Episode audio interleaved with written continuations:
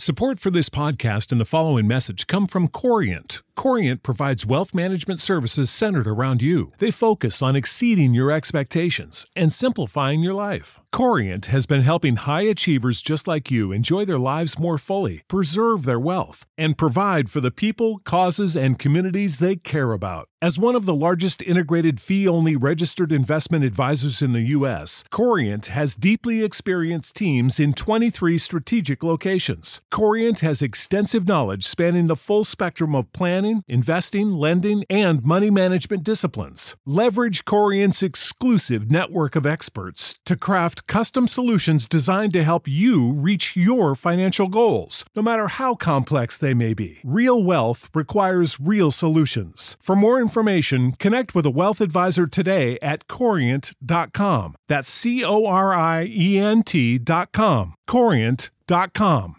Save big on brunch for mom, all in the Kroger app. Get 16 ounce packs of flavorful Angus 90% lean ground sirloin for $4.99 each with a digital coupon. Then buy two get two free on 12 packs of delicious Coca Cola, Pepsi, or 7UP, all with your card. Shop these deals at your local Kroger today or tap the screen now to download the Kroger app to save big today. Kroger, fresh for everyone. Prices and product availability subject to change. Restrictions apply. See site for details. In a world Carolina Panthers fans have an insatiable thirst for Panthers news and opinions, only one podcast roars ferociously. It's the C3 Panthers Podcast. Yo, what's the deal, Panther fans? It's your boy, the Professor, aka Tony Dunn. It's the C3 Panthers podcast brought to you by CarolinaCatChronicles.com, where every Tuesday night we chop up the latest news and opinions from the fan perspective. I do it with my homeboys each and every week, but before I get their uh, voices on this mic, if we could get some thumbs up from the chat room, uh, giving us a little okay on the audio, adjustments made on the audio on the fly right before the show goes live. Never make for a good recipe, but I got my boy Cody in the house who he'll intro himself once, twice, or thrice if I make him. What's up, Cody? What's going on, man? And you never know, my voice might sound like Barry White at any given moment because of my crazy microphone. But hey, dude, it doesn't matter. It's a Tuesday night.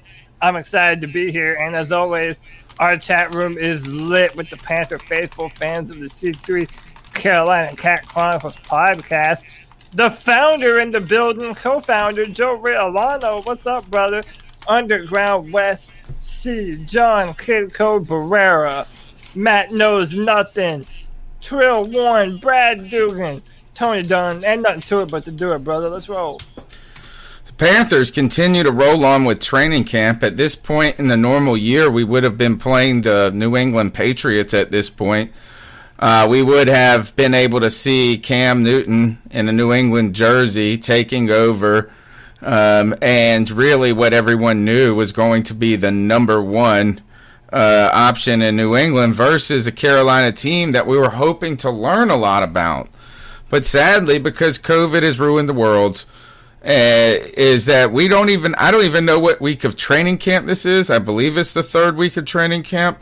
On top of that, I believe that um, the Panthers are training they are camping in a way, but other than that, um, you know, really limited peek into what this team is going to look like. You know, we have these visions in our head uh, of uh, sugar plums and all of this stuff, but at the same time, I just haven't seen it other than the little bit of, you know, video clips that are coming out from the controlled Carolina Panthers environment. But uh, we are very close to football, guys. CK in the house. Did you know that football? I think college football starts next weekend. Dude, that's insane to think about. But uh, I, I, I, for the uh, sake of of taking this a step backwards, if COVID hit last year, Cam Newton may still be a Panther. Mm. Damn yeah, you, because he COVID. wouldn't have gone in the preseason. Um, yeah, is that Cam Newton? I, I hate that. I'm the only reason I actually even brought his name up at this point. I did want to talk about him a little bit. I got some good jokes about Jarrett Stidham and him, but um, just because we would have been playing the Patriots. My friend said, "Hey, you Yeah. guys would have been playing the Patriots this week," and I was like, Well, you- "What?" You Like, bring I, it up because I don't have a timeline.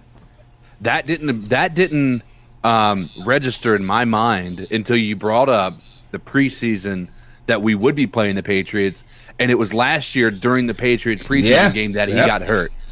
And exactly I started right. To think, what if we didn't have to play the Patriots last year? Like, what if that didn't happen? I know that it's a lot of he might have hurt himself other places or in a different game or anything like that, but you start to really kind of put things together, and you're like, daggone, this timeline couldn't have been worse with everything.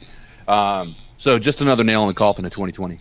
But hey, man, t- Tony, what do I like to say about what ifs? Hey, what if my Yeah. aunt had nuts? She'd be my uncle. Yep, that's the truth. And uh, we've also got Greg, the man of many And he podcasts. probably would have put them uh, in you. Easy, easy there. It's a family Uncle. friendly. This podcast is family friendly, at least for the first four minutes. Uh, Well, we're at so- five minutes in, so Exactly. So you're yeah you're you're cl- it's clean. You're clear to go. We got Greg, the man of many podcasts, in here, aka the Bat Daddy, the Stat Daddy. What's up, Greg? How you doing, my friend? I'm doing great, man. Uh, ready to talk some Panthers football. It's been a crazy weekend. Comic Con, well, not Comic Con, but Fandom last weekend, which is a virtual Comic Con. It's been a busy time. Um, very happy about the way things turned out, but uh, tonight it's all about Panthers football, and uh, I've got a few things we can talk about this evening. So, What is really great about that, Greg, is that you have a family, you've got a career, you've got um, projects, a hobby. pro yeah these projects, right? And the most fatiguing thing in your life is recreation. it's like, oh re- my it really god, we've had it really all is. of this awesome movie watching. no, but the comment is that's how I feel with football during the football season, and I'm ready for that. You know, I'm due. to come back. I am too. I feel like I, especially on the weekends outside of streaming, that I am just searching, searching for something to do. Like, and I'm ready for our post games. I'm ready for our four hour long Tuesday night recap of what happened on Tuesday or on Sunday. Like, and to be annoyed by it, you know, like to be tired of it. Like, oh, Yeah, we yeah. watched so much football this week. Somehow oh. you, we would go till one o'clock in the morning, and we're just like, we gotta go. yeah, yeah. Now we want to just stay up all night doing it. I'm ready Um, to break down a new film, man. I'm ready to see these rookies in action. We've been hearing a lot about them, uh, you know, through the grapevine. Uh, Tony, you kind of mentioned before the show. Uh, we're kind of here and there getting some news. The reporters aren't necessarily on the field like they used to any, anymore. So the information that we get is, you know, kind of nil. It's you take what you can get. But uh, we have heard some good things um, coming out, and uh, I'm sure we're going to talk about them tonight. I mean, things are starting to happen. Once football starts, I feel like it's gonna, it, it's gonna feel like it never left. Almost, it's gonna feel normal, and that's what I'm hoping for. Tonight's show is about the. I don't even. I've I've had trouble. I've always had trouble keeping count of the episodes. I can't count, guys. Um, we're about 30 episodes deep already into the season. 29, 30, right in that range. We start the season the year at the week after the Super Bowl is when our podcasting season shifts, right? Uh, tonight's show is Carolina Training Camp Chin Check. Chin check uh, and you don't stop. Chin check and you don't stop. That's right. We're going to be talking about Jeremy Chinn or Jeremy Shin, as some people like myself call him, uh, as uh, being the name that was predominant in the media today. Matt Rhule's excited about it, and the reason we're talking about Jeremy Chinn is because the Panthers have not had an answer at strong safety since Mike Minter like left a consistent answer, and Jeremy Chinn was a really high prospect to your man Cody Lashney on this show. Is that he, as soon as this pick was made, was gushing about it from the beginning. So we're hearing his name. There's also news continuing uh, to flow throughout the secondary and the questions about uh, what the corner rotation is going to be like, who's the starting two, what's the depth going to be like, We continue to hear good news out of the offense. As I mean, right right now, all we're hearing is good news. But you should only be in here uh, hearing good news at this point, right? Is the team is controlling all the media. They're controlling the the tone of everything. It sounds like, and this is the time where everybody can be great, right? You have no losses at this point, so we are, but we're you know kind of bursting at the seams with optimism a little bit. Uh, but we're ready to see this team. So go ahead and smash the thumbs up button. Be a part of the show. The number's 252 228 5098. Join in the conversation. Go ahead and call in and see what your thoughts on the Matt Rhule comment on Jeremy Shinn was, as well as who do you think the Panthers are going to be able to start at corner? Will Donte Jackson and Eli Apple be enough? Will a young guy need to step into that rotation, or will the Panthers ultimately have to continue to pad the roster with maybe a late free agent pickup? What's on your mind? We want to know. And now I'm going to turn the mic over to you guys.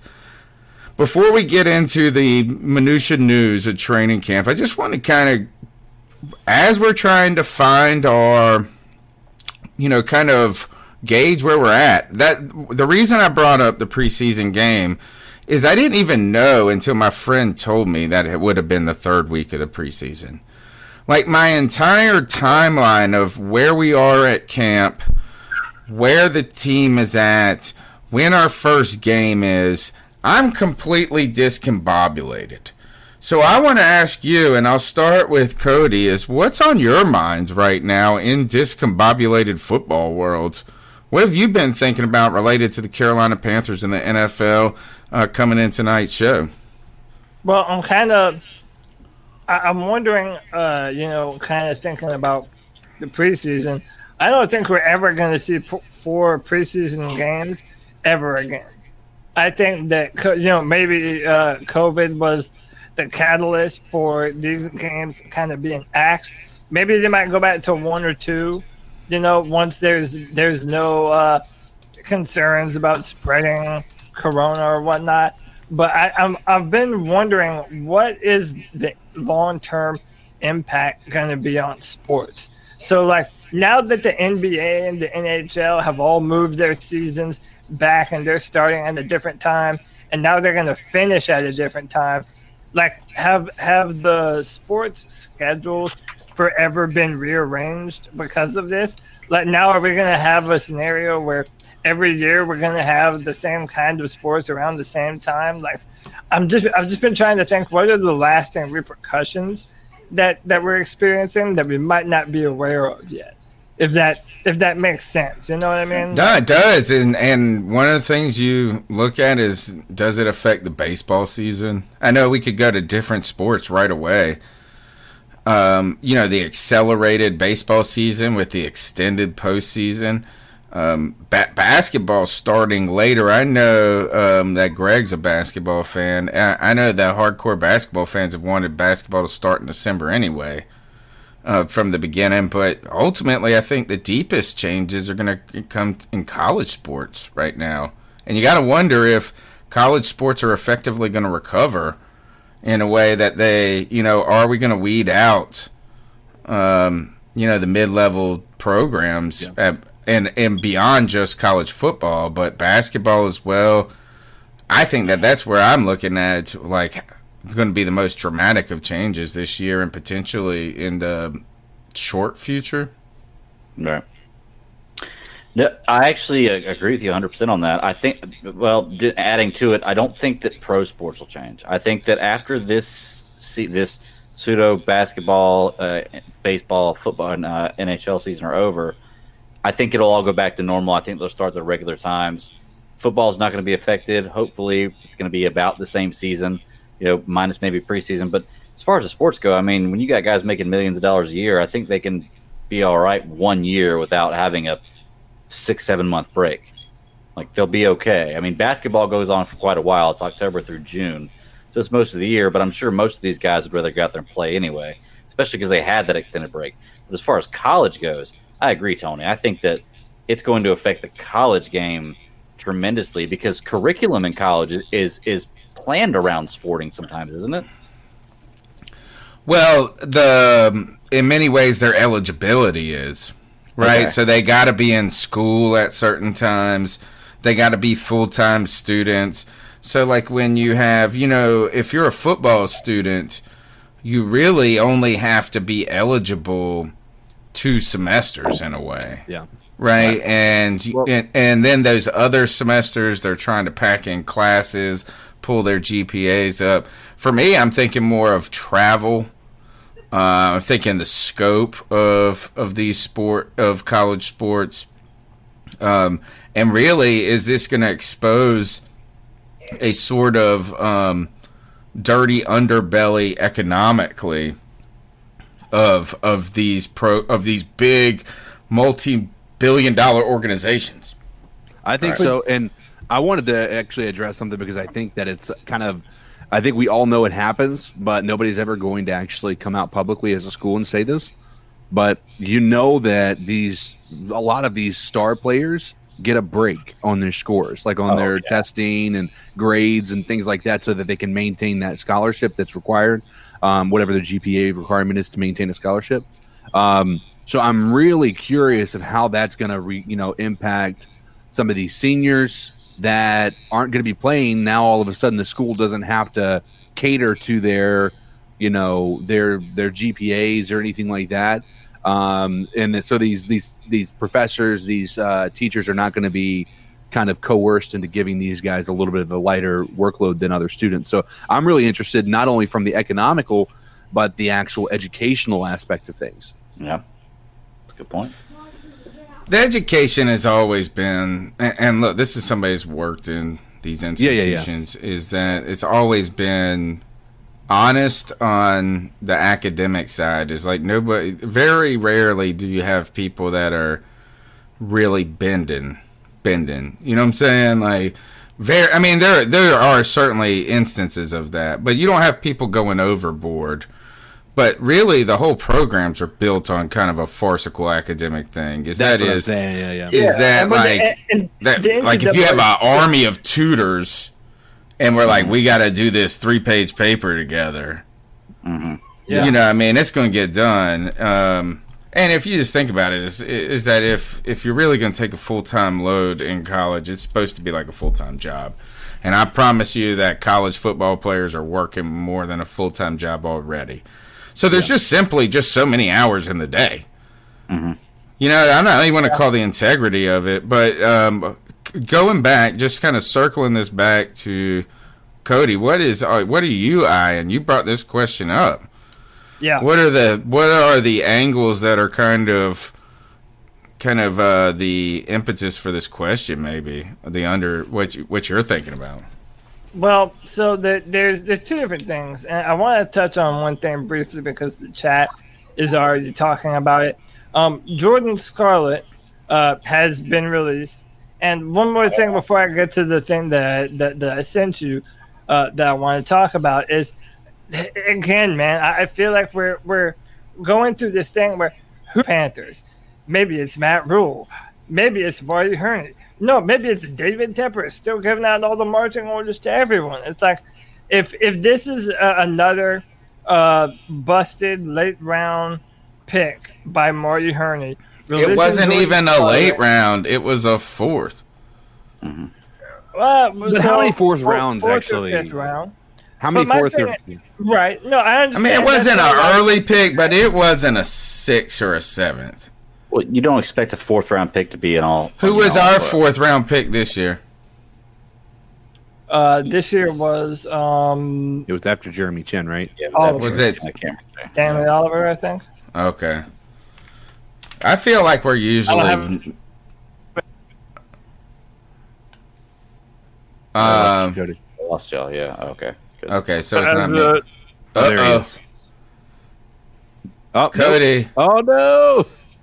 the most Back powerful out. top. Oh, you you're sound you kn- you know what's happening. Your voice has Oh, got it's all delayed. downish. His voice got downish. And it delayed there for a second too. Oh yeah.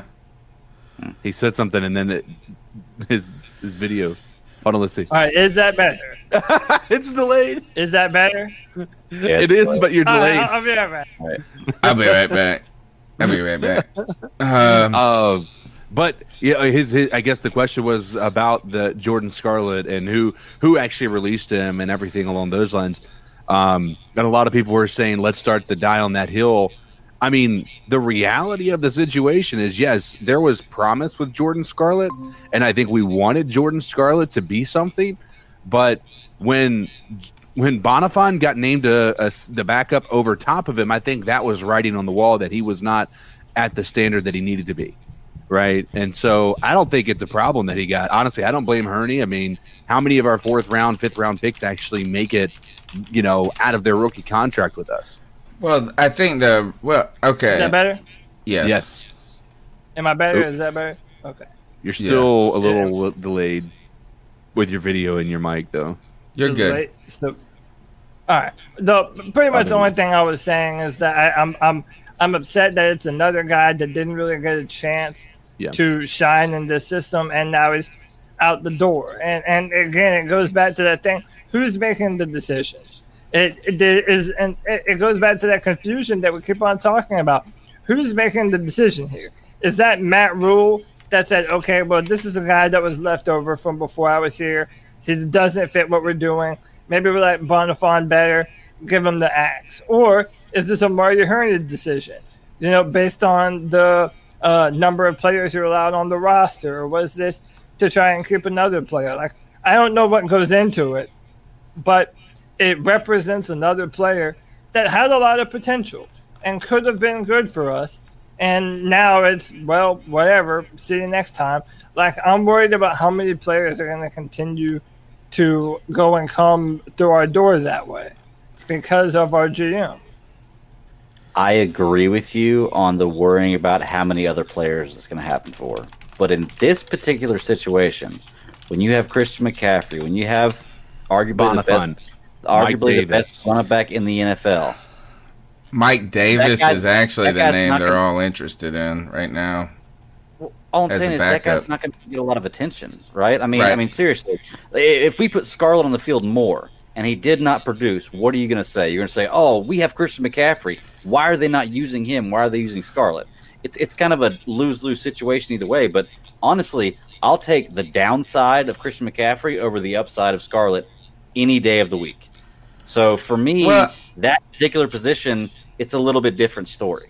You know, When it comes, I think what Cody is is kind of even getting at though, or is that it's not even about the cut, It's about Right. the the pattern. right? It's about why did we why did we draft someone who is going to be so easily cut, that like discarded.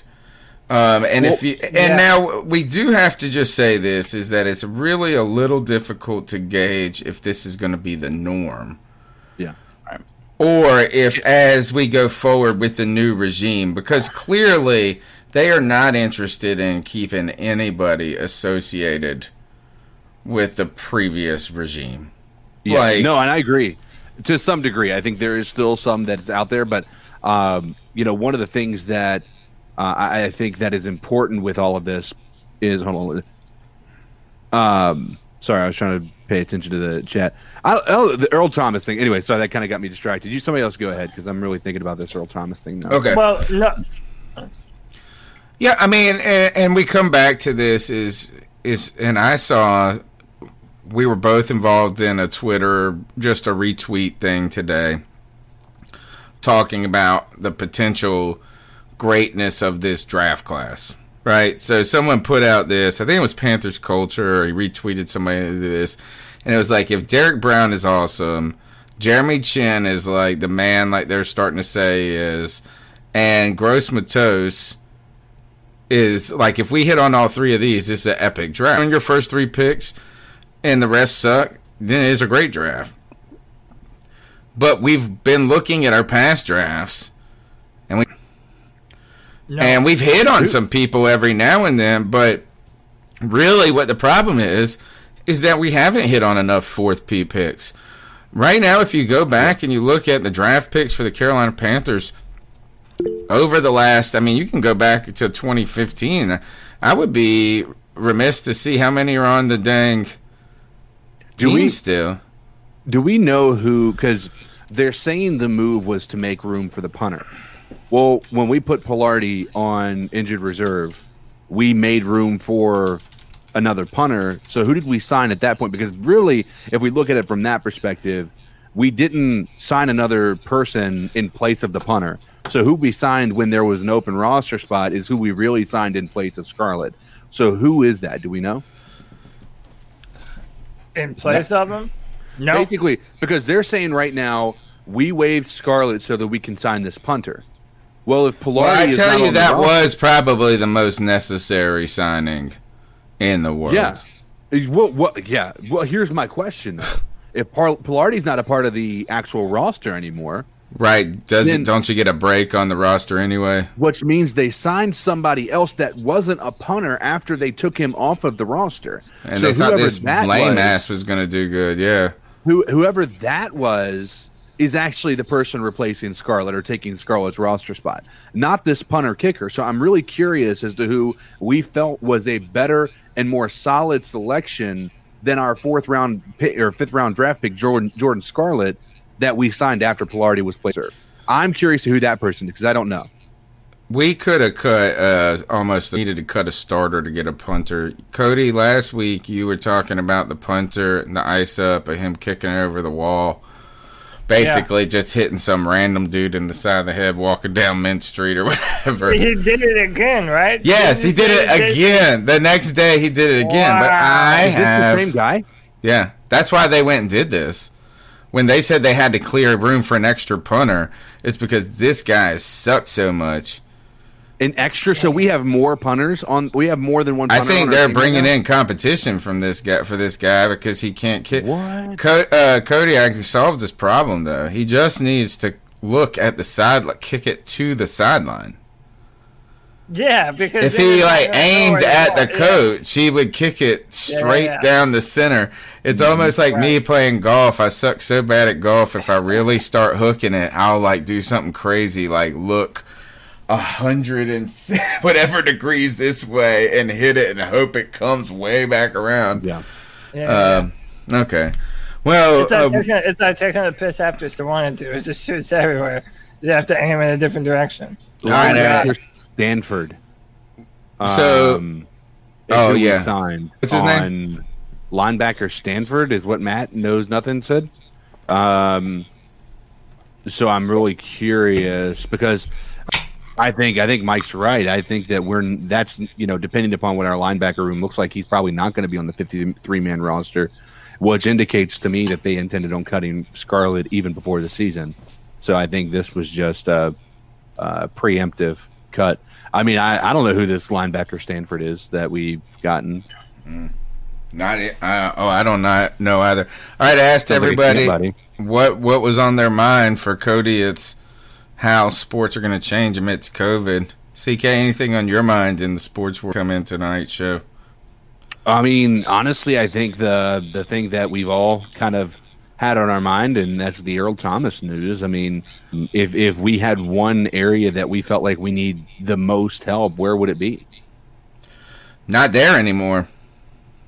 We got You Jeremy think in the Chin. I don't know. I don't want to. No, Jeremy Chinn, the way he's gaining weight, they're definitely or something. Like he's what what has he been playing at? Because it's not been safety. They've been giving him reps somewhere else, haven't they? I don't know. I mean, I, so I have a. a, a I thought that was like- FA putting on all the weight. Matt Rhule said Chinn is going to play a lot for us. Said he would likely be a starter today.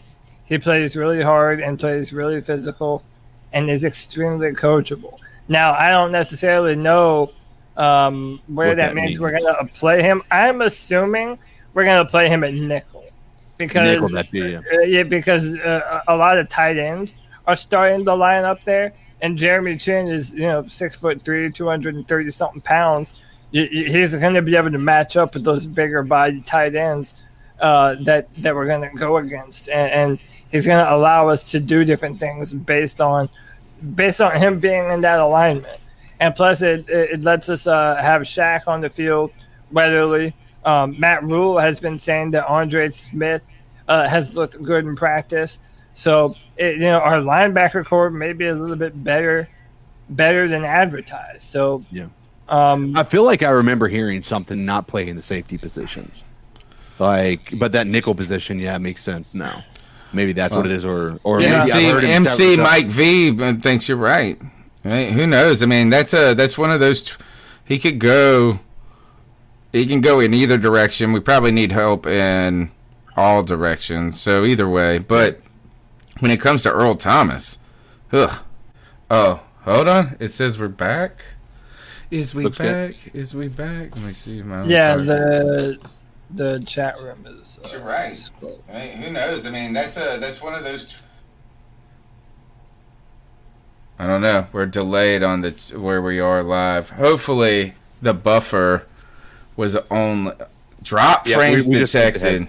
We just skipped ahead. Why? Why? Why? Why are y'all doing this to me? Um, why does it say Streamlabs detected drop frames over a few seconds ago? What does this mean? That's it. Don't. Yeah, that just means the internet was typically. Yeah, I think we're good now. My my video is back up. Okay. Um.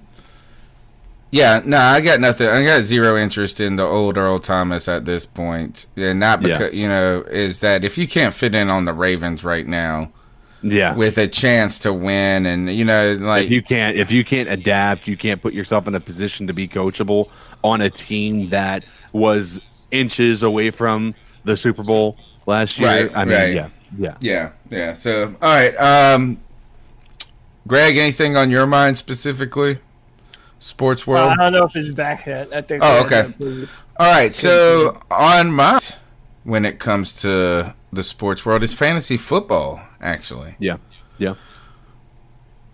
now that all the gambling has been legalized and we can all watch commercials for DraftKings, we can um, buy stock in it, right?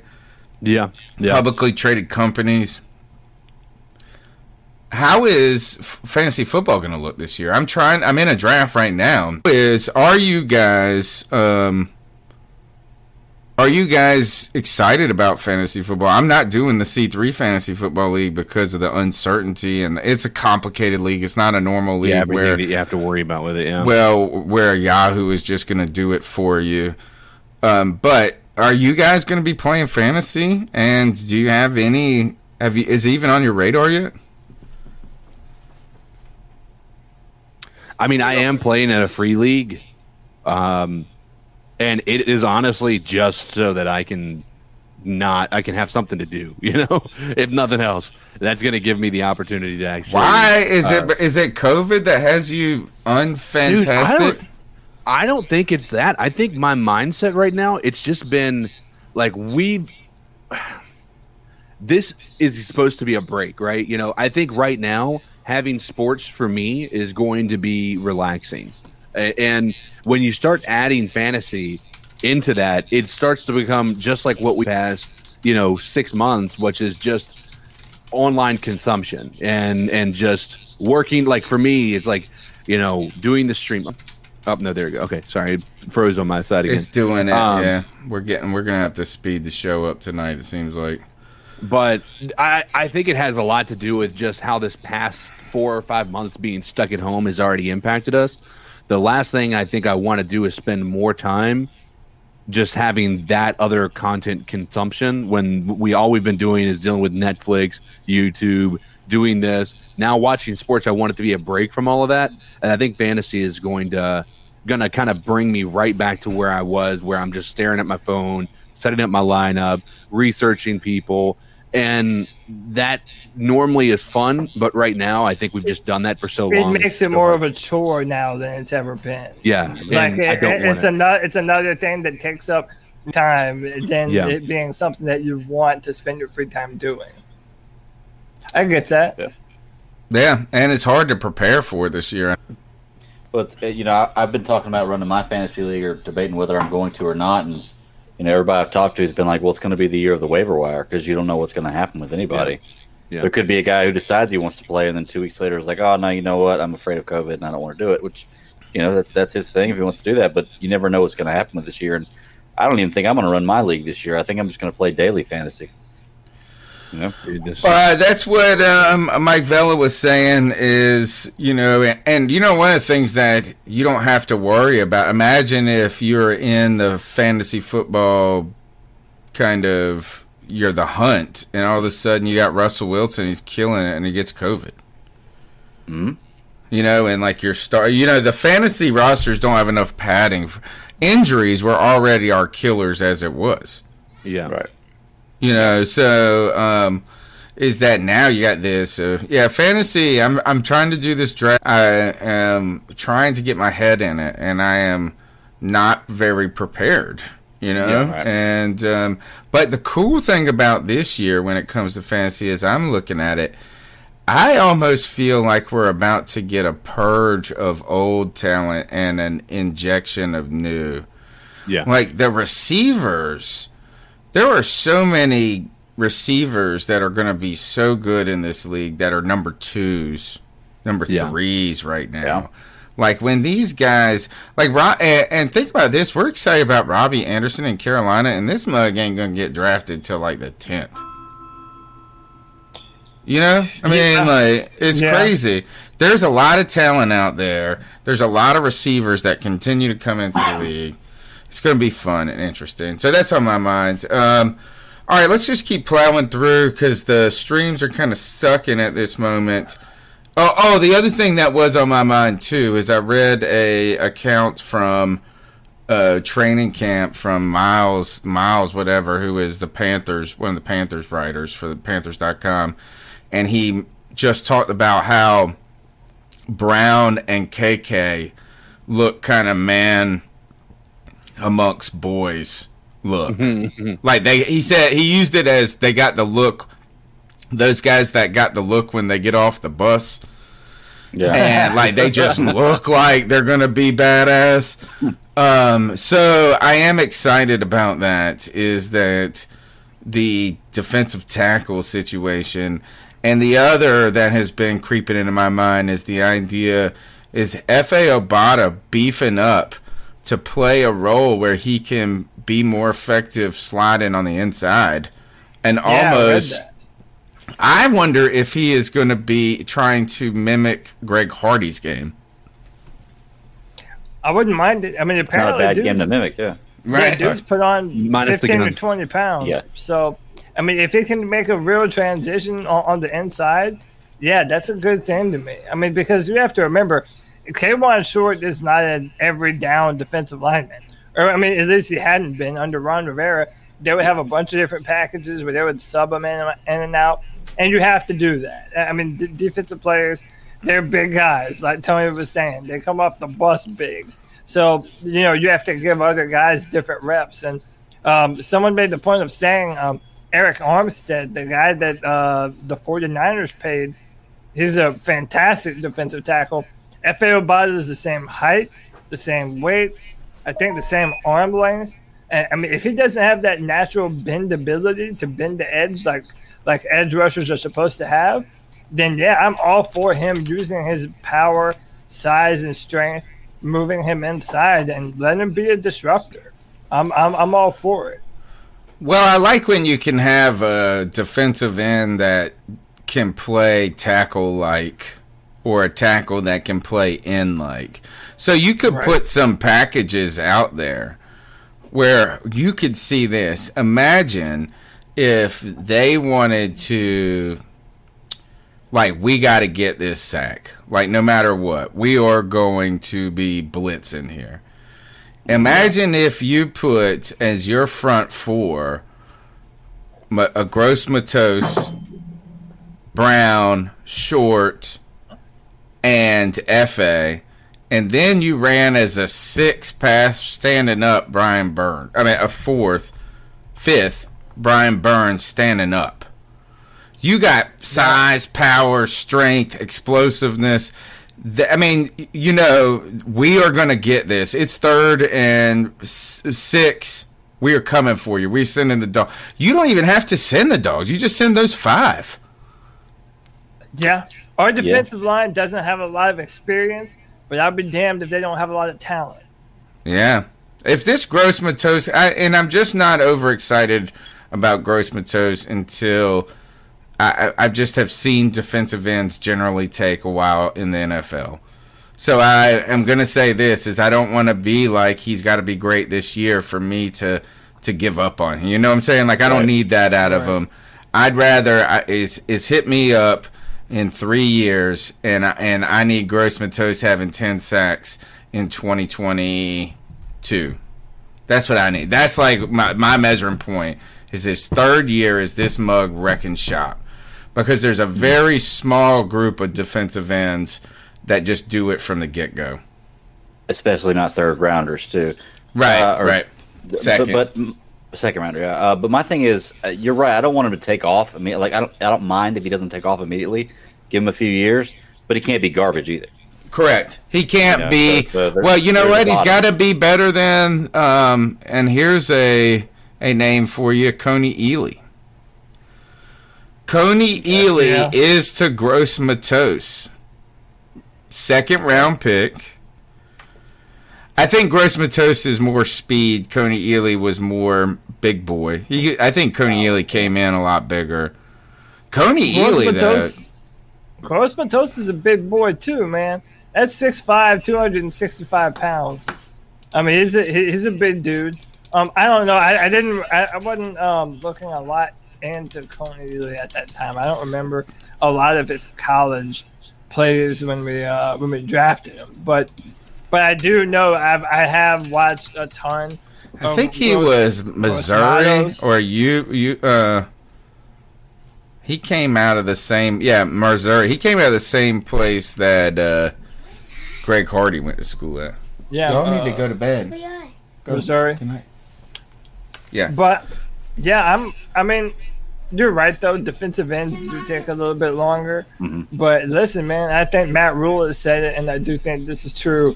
We're going to play a lot of our younger players, a lot of guys that you know normally might have the leeway of having a, a an up and down year. This year, they're not going to be afforded that. This is a young team, and the young guys are going to have to go out there and, and, and play and you know cut their teeth in the in the real NFL.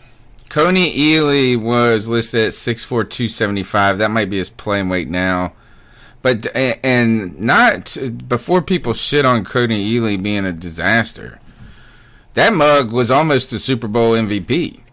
Right. If we if we win the Super Bowl, he was the MVP. He had the same exact game as Von Miller did that year. Mm-hmm. They just he was on the Yeah. losing team. His game might have ar- arguably statistically been better than Von Miller's because he had an interception.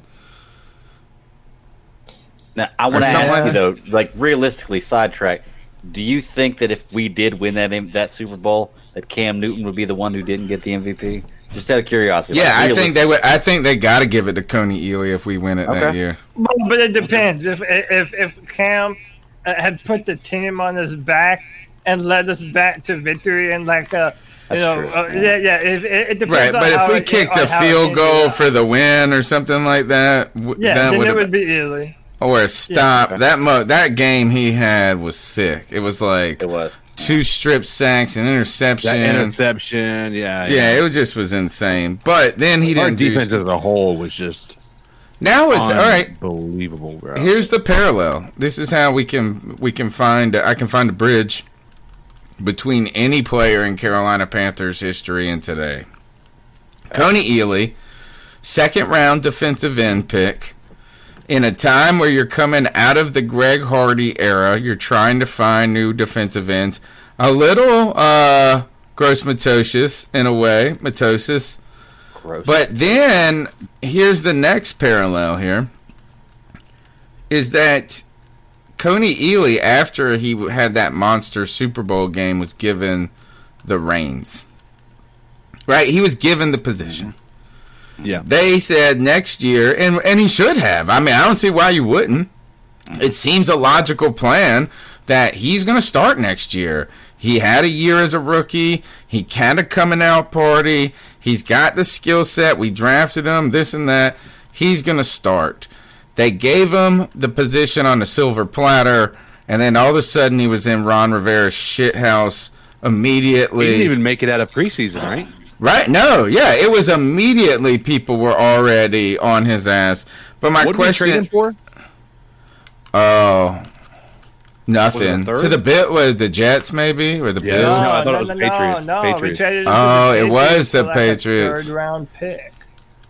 That's not terrible. Oh yeah, but here's the the connection to today is that right now this new coaching staff has put some serious words behind some players already that Yep. we are um not as maybe confident in as they are as a point. Now, Cody, is this a good time to segue to your tw- your tweet? Yeah, I think so. Because to me, this is concern. I mean, I don't know. I want to get your guys' opinion because I don't Well, know how, like in Chinn, this Think about is. this with Chinn. Uh oh, I got this stupid video playing behind it. Where is it? Um, of that punter. Well, in one hand, we got them. You know, he's backing up Chinn, and we're sitting there. You we're excited about that, right? Yeah. Uh, yeah, Right. about Jeremy So- Chinn, yeah. Right, and so now here is that's a vote of confidence. But now tell us what this this tweet right here that I'm putting up, or that I put up says. Matt Rhule says there's a lot of guys battling for the second cornerback spot and the nickelback spot. Donte Jackson seems the only player who has solidified his spot as number one.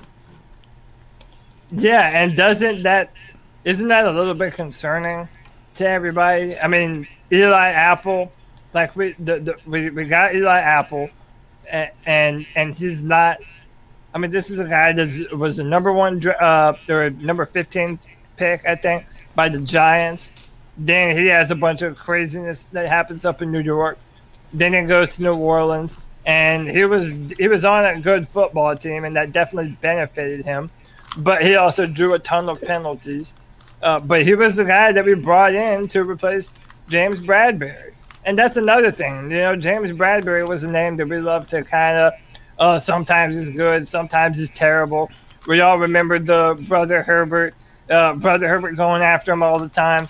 But that's another guy. That's another guy that that we're gonna miss that we don't have. If we don't have that veteran presence of someone that's been here for a while at that corner position, Eli Apple was supposed to be that guy. Am I the only? I mean, is it a little bit too early for me to be concerned about this? Because I'm thinking of it. Why isn't Eli Apple like showing himself to be the number two corner? And why is Why haven't we Corn heard his name at all? Really? Why is Right. Corn Elder of all people still in conversation to be the number two alongside Apple? It doesn't make sense to me. He likes corn more than apples, I guess. Yeah. Oh yeah, yeah, yeah. But uh, He's got- talking about your mic, Tony. No, his corn and apples. No, did you see Ben? He said, Tony, this has been driving me crazy. Your mic is too sensitive. I can barely hear everyone when you speak up. You about to blow my speaker slash ears out. Still love you guys. Tell me these things earlier, dude. I. I did tell you. What happens is you get really excited and you go like, "Oh, but get rid of yeah. But then he said, but it wasn't really about him. He said it drives his wife crazy in Yeah. the car. yeah." God, guys, y'all gotta tell me this more. I can't hear myself. I can't hear myself. Um, who said? What did he said? My hate, wife hates football. She lived the what? No, the other one. Uh, Oh, okay. If you go all the way up, Ben he asked, like, then when I'm in the car listening, it drives my wife crazy. yeah,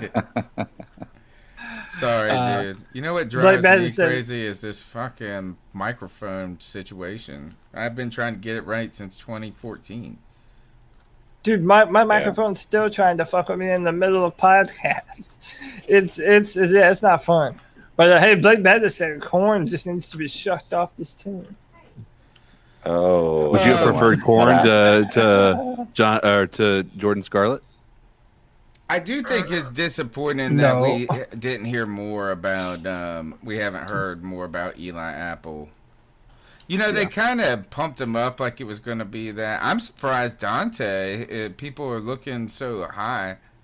Think about this: is Donte's about to be our number one corner? Oh, yeah, sure. and and and by the way, this is a guy who's not very disciplined in man coverage, and we're in the division with Julio Jones, Michael Thomas, Mike Evans, Rob Gronkowski's here now. Dude, imagine six foot seven Gronk on like five foot nine Donte Jackson. That's gonna be chin. Is that I'm more worried about Mike Evans on Donte Jackson, Julio on Donte Jackson, Calvin Ridley mm-hmm. is a- another one. Um, now, uh, what's the guy that New Orleans brought in? Um, the the dude from uh, San Francisco. Oh, I don't even know. He, I didn't realize. The, the, the, yeah, the, yeah, the receiver who used to play for the 49ers, and now he's on the Saints. Hmm. 49ers. He was in the. He was. Uh. He was with Denver oh, before oh, that. Oh yeah, yeah, yeah. Emmanuel you. Sanders. Yes. Yes, Emmanuel yeah. Sanders. Okay. Yeah, he's over. He's he's in New Orleans now. Man, I was hoping Carolina was going to get him last year when he was. Available. But my, my my my point is, this is not necessarily the right division to have a questionable secondary in. You, you know, uh, it's that could uh that could end up being bad, and this that, that's why I want uh, you guys' opinion. Am I worrying about this too early? because I'm thinking, man, this is not. That's not what I want to hear. That's definitely not what I want to hear. Well, I'm gonna write these receivers down real quick, and then I want to see how scared I look. Did you uh, expect any different though? I mean, yeah, I, I mean, Eli I Apple should have had an opportunity for that number one. I, I don't think. I don't think. Uh, I don't think that Donte should have locked down that position immediately. Like, I mean, he's he's. I think he's built to be a number two cornerback. I don't think he was ever built to be the top dog. I mean, correct me if I'm wrong, but Cody, would you agree with that? Well, he was. Yes and no. He has the physical ability to do that kind of stuff, but he, he isn't built like uh like a your traditional shutdown corner. Yeah. He's a little, he's a little bit smaller, um, but he does have the speed to do it. He has the hips to do it and he has the intelligence to do it. Early on in 2018, I mean, he was starting to look like a shutdown corner, and, he's very intelligent and when to break on balls. And I mean, he really is good at what he does. It's just a discipline issue with him. A lot of times he'll get undisciplined, and we've said this before. Last season, when things started to go bad for a football team, it went bad for everyone. Like everyone just fed off of this everyone playing like shit vibe, and that went over to Donte as well. So yeah, I, yeah. I you know I understand people that are like, well, why is he our number one? Why is it a guarantee that he's our number one shutdown corner? He hasn't necessarily proven that yet. All right, this is driving me nuts. Is it any better now, guys? I mean, you sound fine to me. It's hard Am to I tell. blowing you out, CK? No, you sound good.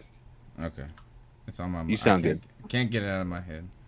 It's like um, you. Um, you, you may just feel? need to get. You may just need to actually get like a a filter or something that may dampen because I don't know if it's necessarily how loud you are, how close you are. I think it might also be how sensitive the mic is. Hmm. Hmm. Um, in, in the chat room, Panthers guy FSU says I think our secondary will be good. Burris, Boston, Robinson, Apple, Green, Jackson, Pride, Chinn, Thomas Oliver. My problem with all of that is what name in there has proven to be dependable.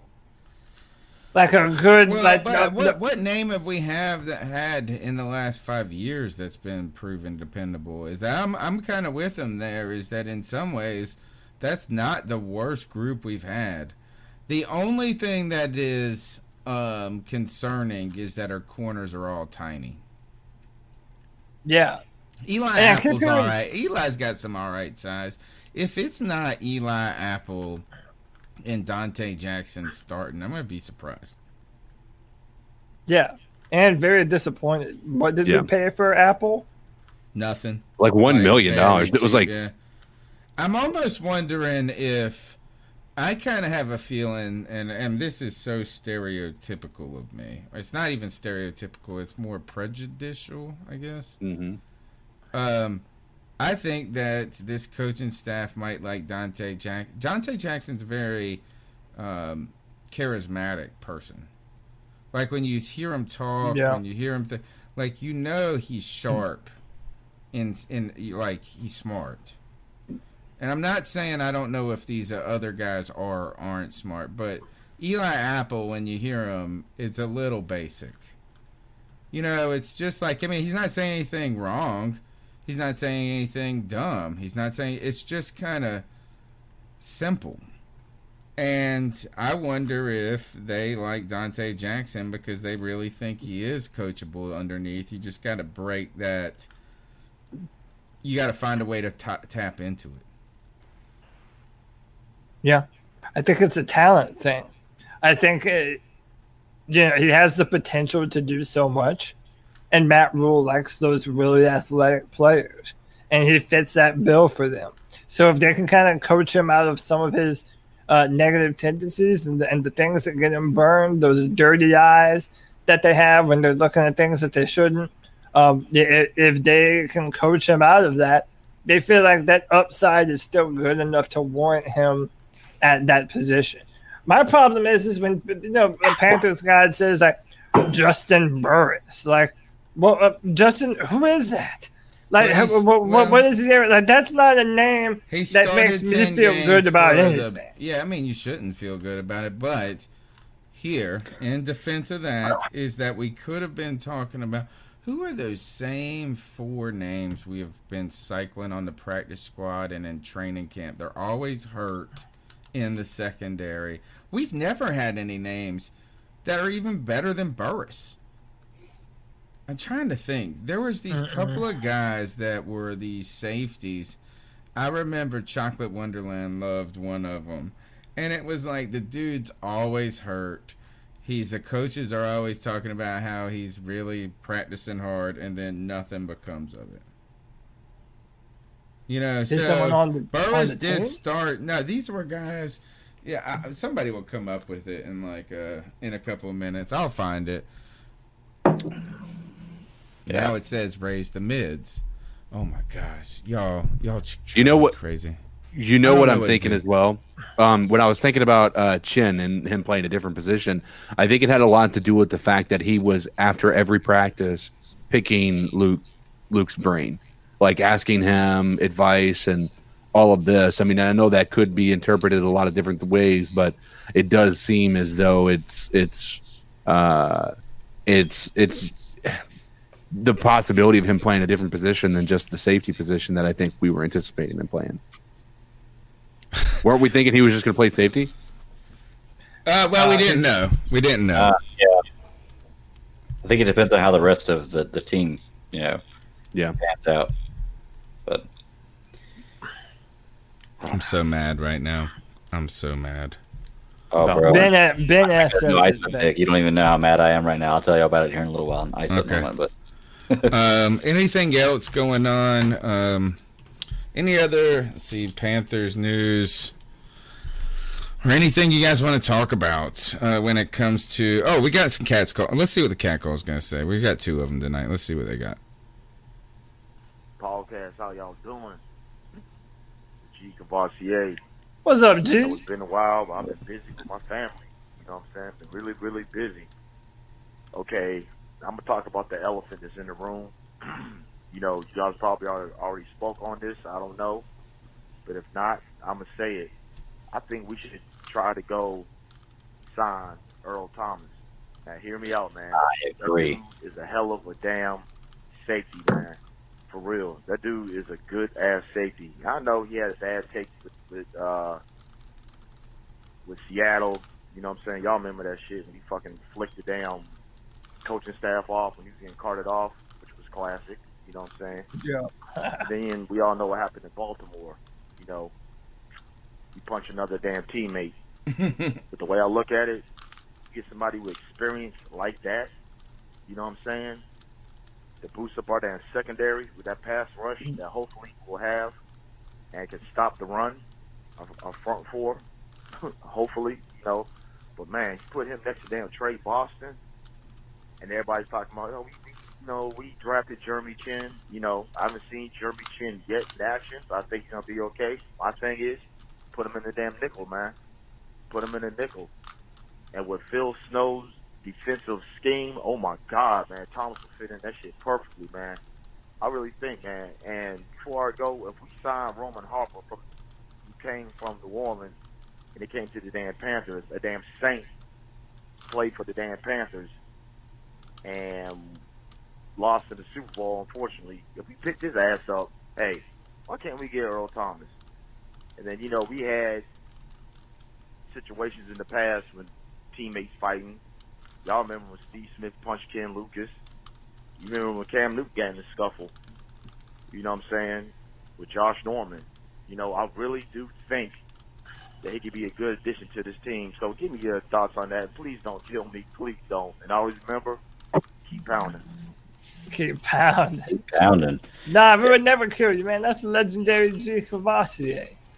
hmm Yeah, I, I definitely can't kill him because I was talking to a guy at work about this today about Earl Thomas and how I can't believe the Cowboys never picked him up and how he's a guy out there that I wouldn't mind checking out, you know, giving a shakedown and seeing how he could fit with this team because you're right. Even though there is a slight attitude problem, perhaps, that doesn't necessarily mean it's a reoccurring thing. I think that's one of the only real incidents I've seen that's kind of outrageous uh, in his whole career. But the talent is is immense. And You even mean it's a- I mean you don't think him uh, getting held up by his girlfriend after he got caught in a three way with his brother and another chick is something that's Well, like Dude, not they- they- they outrageous? I, didn't, I didn't know that. So They now also filling in this- arrested his wife for like beating up on him or something. yeah. Like there was a domestic violence on her against him. Knowing Keeps that is different. Yeah, sorry. yeah. Okay, those are a little different. I have to look into those, but uh, let me retract what I'm saying right here. I want. the I actually think the le- the talent. You know? the least controversial thing when it comes to um, Earl Thomas was him flicking the coaching staff off. That's the only thing I knew. You know, about. he wanted a new contract, and the reason he wanted a new contract was because you could get hurt at any moment. And he goes out there, he buckles to the fans, he buckles to the organization, and blew it out. You know what I'm saying? Like, he would have been the highest paid safety. You know, that was the. I felt I feel for those guys at that moment when you get suckered into you know, play for the team, this and that, and you get screwed in the end. It happened Yeah. to this guy, Javon Walker. All right, Javon Walker was a Green Bay Packer wide receiver when Brett Favre was there. And Javon Walker had a couple of seasons. He was so electric. So, so electric. And he sat out in training camp and he was going to hold out. And Brett Favre comes out and pleads for him to put basically the team ahead of himself, like just guilt tripped. He got guilt tripped. So he he stops the holdout and like the second week blows out his ACL and never got paid. You know, and so that was the one thing. But do you think Earl Thomas really helps a I mean, are, are we at a point right now where that that's what we're gonna need to to be good? I mean, like, Okay, man. Like Yeah. the, I'm gonna I'm gonna pinpoint two comments. Trill one says we don't need any more safeties. Damn y'all, quit name chasing. And I agree with that to an extent, right? Because it's like, listen, Earl Thomas is an All-Pro free safety. Okay, no one is denying that the Carolina Panthers are going to be a way better football team having that kind of dog in the backfield that can just cut off an entire half of the football field. Uh, a shutdown free safety, in my opinion, is sometimes even more important than a shutdown cornerback. And I really mean that. And that's kind of taboo amongst uh, certain scouting circles, but I really do mean that. So, of course, Earl Thomas on this football team would be incredible. But then at the same time, it's like we, we do this thing. We know the Panthers aren't going to sign him. We know that Matt Rhule is okay with this being a young football team. Right. And you top on all the other things that are outside of, of football. It just it, it, it doesn't it doesn't make sense. It doesn't line up. Yes, would we be a better team? Of course we would. It's Earl Thomas. Um, but it's just that's not reasonable. I Um, have a and- problem chasing names at a time where I don't really think it moves the needles. Uh, Enough, yeah. He said I got loud again. Okay. um, no, and I- while you're doing that, one of the things somebody else was saying is, uh, you know, and I, I don't blame Mike for thinking this way. He said we handled uh, we handled Eric Reid with his, you know, his stances and his politicized, you know, viewpoints that he may have had. I said, nope, we didn't. They cut him the moment this new regime got it. So uh, if you think about not, it, like he's not playing for you right now. Yeah. But then on the other hand, I do have to pinpoint Panthers God in the chat room is trying to tell us that Burris has more promise than Earl Thomas. Come on, son.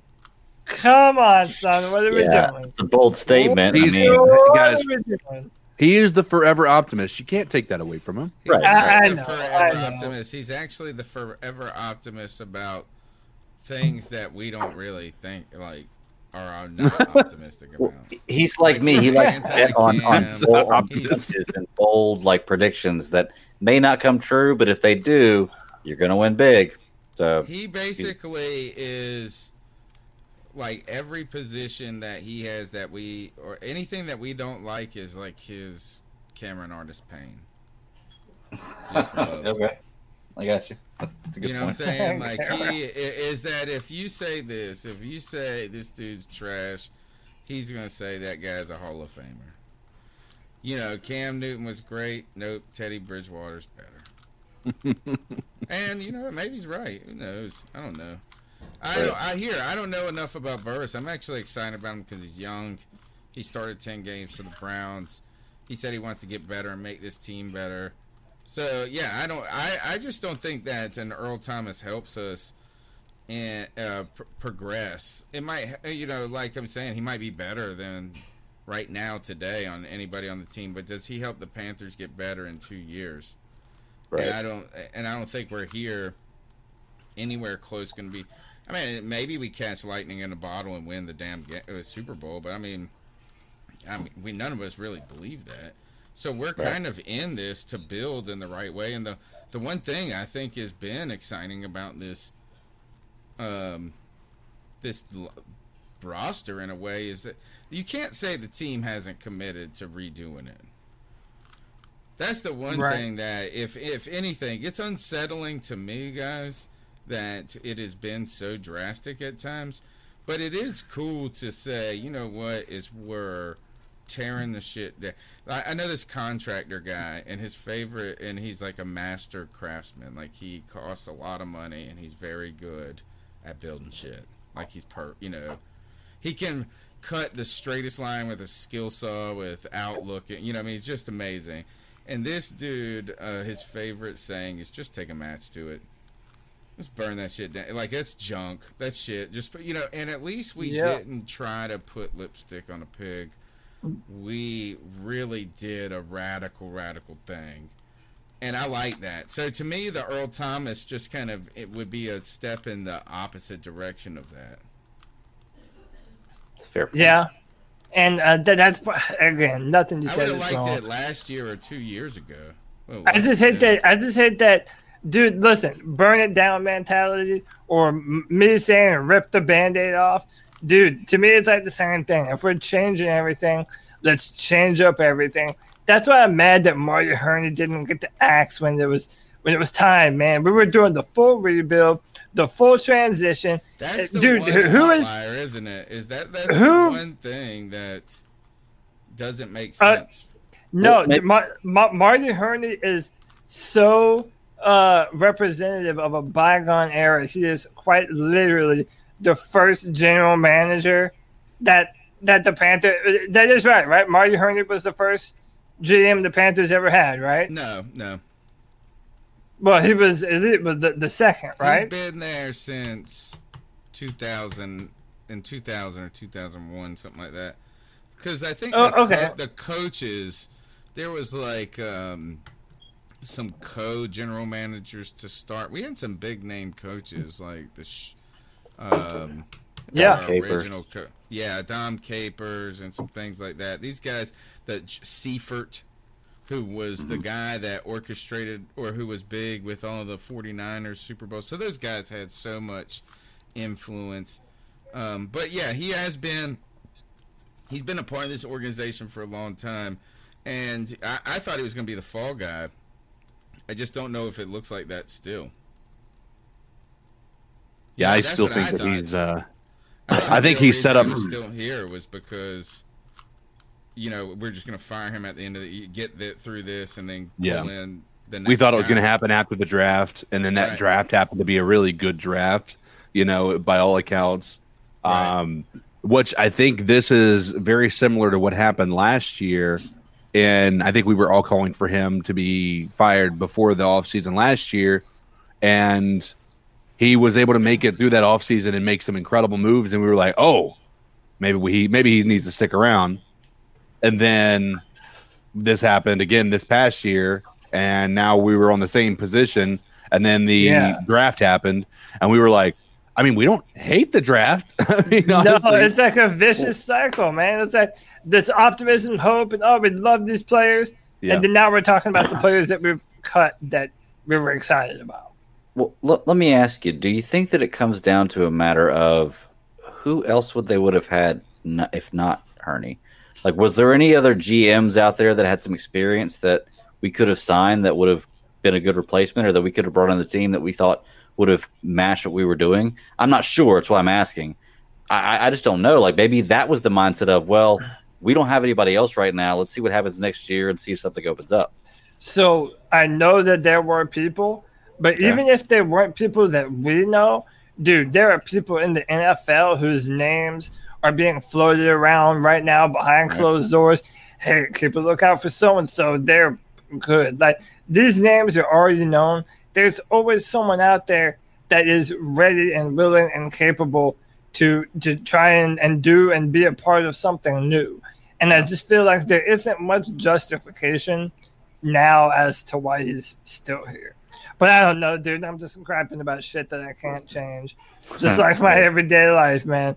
But Uh, uh, I don't know. I want to ask this one thing because Ben said this: just do your thing and don't worry about the levels. But Ben, what you don't know is I take medicine for worrying about shit. You sound, you sound good right now. You sound real good right now. I just changed something to where the microphone setting in Windows was set to 100, like the actual Mm. mic, and I backed it down to 85 or 80 something. You do sound. Yeah, you sound you sound much much Yeah. lower. I would say Volume.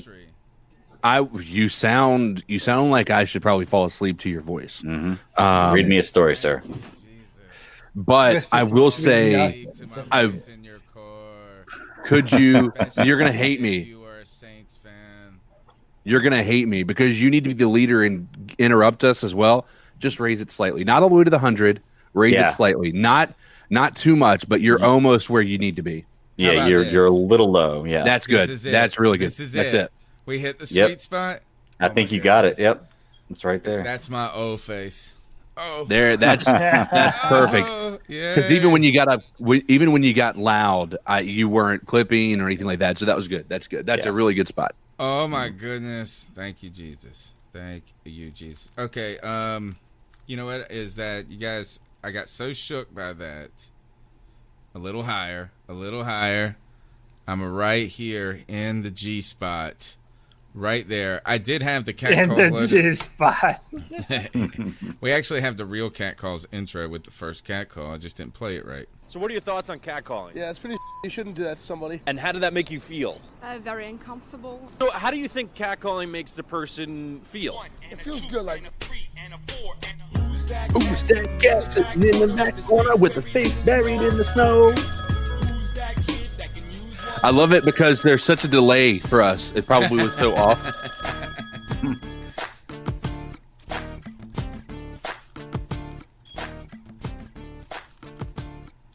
Hey, what's up? This is Kevin from Charleston, South Carolina.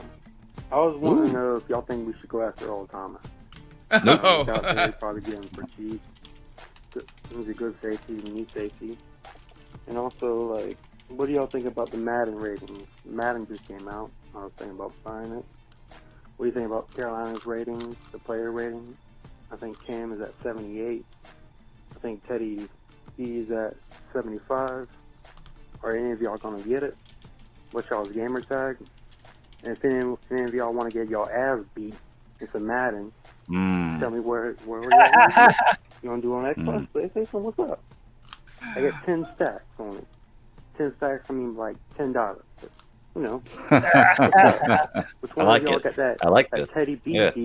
Or that Graham Gano That's all I want to know. Thanks for letting me call. I'm glad people are, are digging my my style a little bit. The Teddy BD has is taken off. I had multiple Yeah, it people is. referencing that. Um, you know, the person to play on Madden is my man T Money 1993. All right, Greg, you got you want some of that? Have you got the new I got one some yet? skills. No, I haven't yet, but I've got some skills. I have. We're gonna see. It's gonna And be you fun. know what Greg likes to do is put a 10 stack, and when I say 10 stack, I mean $10 bills, y'all. Mm-hmm.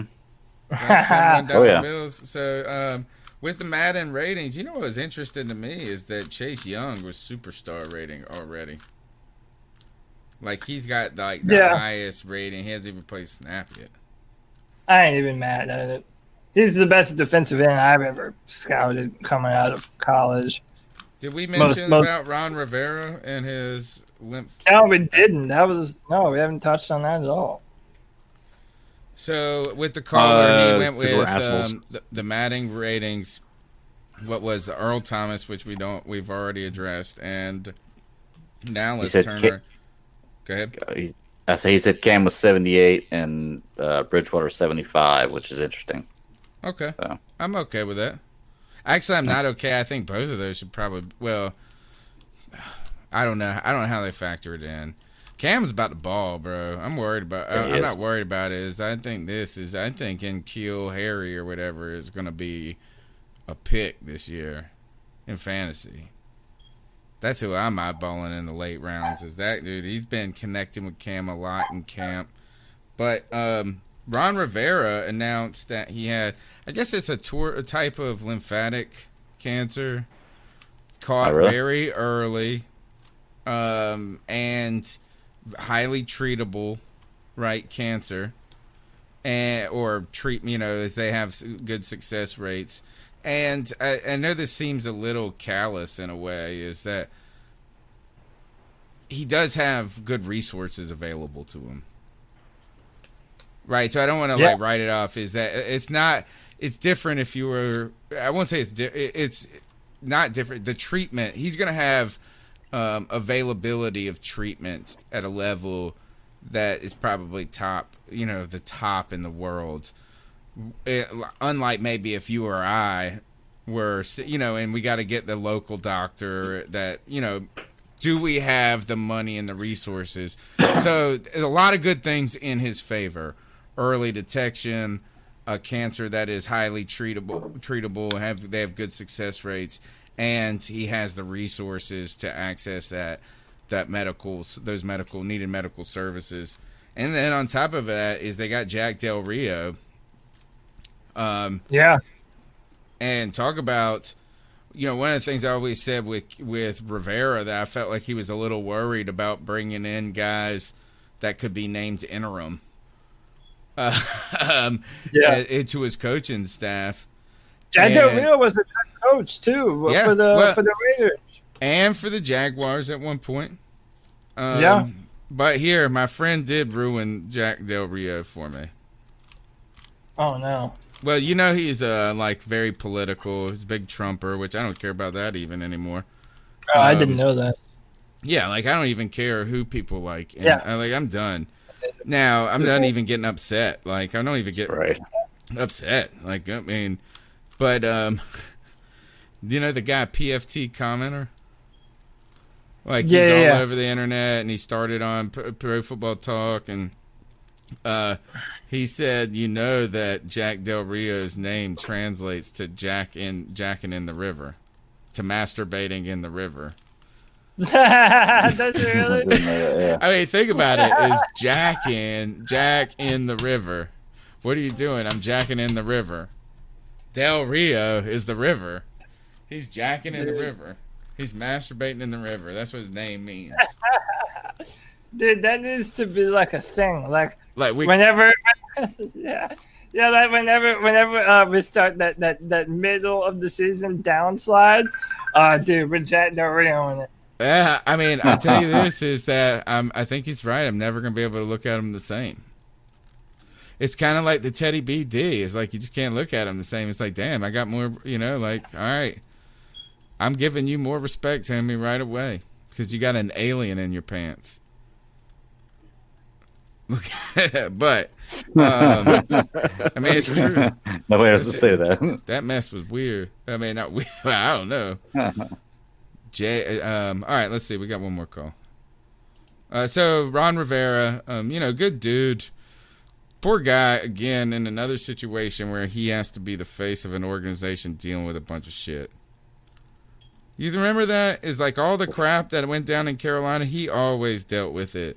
There was no Dave Gettleman out there. There was no Jerry Richardson taking any of the heat for any of this shit. It was always send out Ron Rivera to make things better. And guess what? He goes to Washington to change the culture. And what is he doing? The same shit. Derrius Guice cut. Got to deal with that. He did handle that. I think in retrospect, I think he applied a lot of the Greg Hardy stuff. Is they didn't wait any time; they just let the guys go. See you later. Right. We don't care if it's we're done. Um, all right, the number's 252 228 5098. Here's the next call. What's up, C3? Uh oh. Boy Quiet. Mike, Supreme Leader, at your service. What's up, Mike? Just want to uh, first give a big, big, big shout out to my man Ron Rivera, Riverboat Ron. Um, heard about his uh, diagnosis of cancer. Shit sucks, man. Um, matter of fact, my uh, my father just got out of a bout with got out of a bout with cancer himself, and uh, he's doing good now. So I wish the best for him as well. Um, you know, regardless of what whoever thinks about him as a coach and all this football stuff, he's a father and a husband first. So big prayers up for them. Um, so what I think I need to address real quick is something I saw on uh, a uh, Panther uh, fan page is that there is no reason whatsoever we should even we should even think about picking up Earl Thomas. Um, I'm sure his contract is way too expensive for us. Um, when he clears waivers, um, he, he should go to the Cowboys because you know they're known for you know doing that stupid stuff. Um, is is I, I don't see any reason for us to pick him up. Um, there were you know small murmurs of people saying, "Oh yeah, we should pick him up. You know, we need all the help we can get." No, this man's been pushed out of Seattle and now Baltimore. You know, and not only the fact that why would he come to us in the first place? I'm sure he would want to go to a Super Bowl contender. So yeah, um, I saw that somewhere. Um, I just want to let all the other Panther Nation know that we don't need them. We don't at all. Um, yeah. So Panther Pride till I die. Keep pounding. Holla at you guys. Word Fair up, arg- man. Um, yeah. Is then the. I- I just don't think it's the right time and the right fit for a veteran like that. And the fact that Baltimore let him go where they are going to. Um, I'm playing with this Rubik's Cube, by the way. How's that working out for you? Uh, it's the reason I don't know a Hey, G spot. uh, can I? hey, on on Netflix, on Netflix, they have a documentary uh, about the the fastest Rubik's cubers in the world, like the ones that go to the competitions. And dude, they can finish a Rubik's cube like that in under six seconds. Yeah, it's insane. I don't understand. I can't. I've never done one. Period. I've never been. The able, like, the- I'm I excited if. I just get one side. The best in the world is uh, uh, an Asian kid who has autism, and he's like the the Of course, the he's man. like the Rain Man of Rubik's cube. Yeah, he really is. Mm-hmm. Yeah. he's exactly that. Um, and off the mic, but Blake Pettis, you you know I've been very concerned about Greg's ice up pick from last week. I've turned cameras around backwards. I have double checked the stream. Oh man, yeah. Uh, worst nightmare. No. Um. So yeah, I just don't think it's the right time in the fit. Is that again? Is that if I think that I think Earl Thomas is that at this point, if you go and get Earl Thomas, you're willing to say this is that it's enough for it, he could put us over the hump. But they cut him with a big loss of money on the precipice of being very good, Baltimore. So that tells you something, man. That I think anyway is that there's some where there's smoke, there's fire. I think there's deeper problems behind his menage a trois of transgressions, and I don't know what they are, right? But when you see these people, um, and they're just continuing. You know, I, f- I said the same thing about Josh Gordon as I gave Josh Gordon a pass after pass after pass. I said we're making uh, something out of nothing, that this and that. And then, you know what? It turned out it was worse than what we thought. So I'm starting to worry about that when it comes to are we going to find out that there are deeper problems than him just punching a teammate and banging out a chick with his brother? Right? Um, I don't the know. way, who does that with your brother?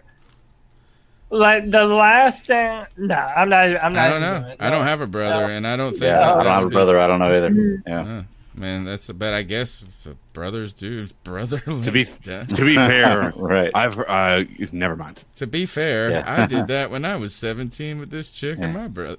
no, no. There's. I was gonna say that um, it wasn't even a my real brother? brother, but I, I have a stepbrother sort of that I grew up Oh, with, that's and a way different um, you're you're totally clear. It's a step brother. but brothers do tend to show brothers things, especially as you're growing up. The older one shows the younger one things, Mm. and so I think you start to kind of like if you have a brother, Teddy nine times out of ten, Bridgewater's brother. yeah, exactly. but what I mean by that is they show them a lot of times their first like uh, their first experience with any type of pornographic videos or anything like that. Um, you know, so I think that They when you start your their girlfriends and yeah, and what you've done with them, and so the idea of doing that with you while you're, you know, uh, you know, in the All right, same let's go. vicinity as your Let's brother could be on. weird. We're moving on. Earl Thomas got no more uh, talk on this podcast. Um, okay, um, that's it. I think That's it. when it comes to, I mean, look, I mean, there really is nothing to talk about. I'm really upset about the coverage when it comes to training camp. I feel like we should be getting more than this, um, particularly. We don't know really a lot of what's. I I almost wonder if they're not really practicing um, as hard. Like, I mean, are they not hitting as much? Are they not doing some of those things that I don't know? It just seems harder for us to assess where this team is at. I don't know much. It's Uh, I very did- oh, difficult. I did hear uh, Stephen Weatherly had a good play. Donte Jackson blocked a field goal in, in this um, in in, train, in practice. But I just to have when when practice in 2015, 2016, 2017, even in 2018, we were getting play by play, moment by moment updates at a training camp where you didn't even have to go and you could almost watch the whole thing. And now it's just been very sanitary and quiet. Um, that's it. All we got to do now is ice some mugs up. Uh, the it's the C3 Panthers podcast. The number's 252-228-5098. We're here on Tuesday nights at 9 p.m. And guess what? Is that it might take me two hours, but I'm not going to change anything between this week and next week. So my voice may be good. Better than best. The G Oh spot my has been gosh. found, folks. Rest easy, relax, and got it, you enjoy. right. Relax and enjoy. uh, I am going. This voice is going to put you to sleep. If Uh, anything can be said about tonight, at least Tony found the G spot. I mean, yeah. That's I the mean, only thing that matters. It's like Tony, so we can all go to bed satisfied. Can you say, Yes. pull it out, big boy? Oh. Wow. Can you say that, Tony? Uh, no, that I would be. That would be what she said. I am the finder of the G spot. I am not the G spot. Right. The locator. Right. Yeah. the N- locator. What, That's what you, what you don't know is you the are the guidance system for the missile. Oh, okay. Um, all right. Anyway, enough brotherly love on this podcast. Uh, who gonna ice up this week? The ice up uh, section. Uh, Blake says, "Please take a picture of your mic settings." right. I found out what the problem. Wait, wait, is this the, is this a sex? No. Right. No, Send it to me. Send Take a it- picture and send it to me. It's, send it- With those it's mic like uh, settings. getting these mic uh, these mic settings was so sexually satisfying. It's like slide it in my DMs. Right. These You settings. Yeah. Uh, Um, John hey, Kid I'm gonna, uh, says Balboni. Tony wants to bone thee. I do Oh. like her more than Carolyn Cam. I don't ever see her though. She's like Nah, missing. never- I mean, have you guys seen anything? Like where is Balboni, Balboni feels like I'm not gonna talk crap about her because we would like She's to be able to have an basic, bro. opportunity. She seems a lot more fake than Caroline Can did, though. Like she doesn't seem like a genuine human being. More stiff. Hold on. more What's, what's her name? What's her name? Something Uh, about Kathleen Balboni or something like that. Balboni. She's, Yeah, they call her uh, KB. She's pretty.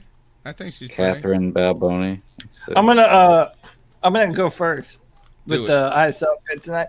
Do you have that that picture I sent? You don't need the whole tweet, just the the picture. If not, it's okay because it's self-explanatory. No, what Um, tweet was this one? No.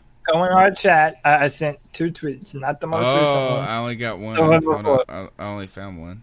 I'll look again. Yeah, but it's in the it's uh it's from NBC News, and uh, they put out a uh, a report that Usain Bolt had to go Oh, into yeah. lockdown after contracting COVID nineteen, and they straight up put a picture of Kevin Hart in the in the image profile. Like, how does NBC News not double check their tweets enough to know?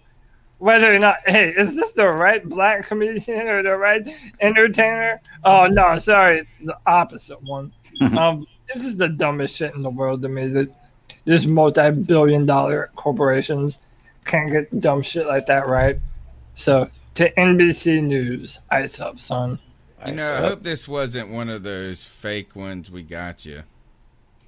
Everybody's been posting it man Okay. Um. Yeah. I mean, it's kind of like the Rubio posting the wrong dude, not John. Uh, John Lewis.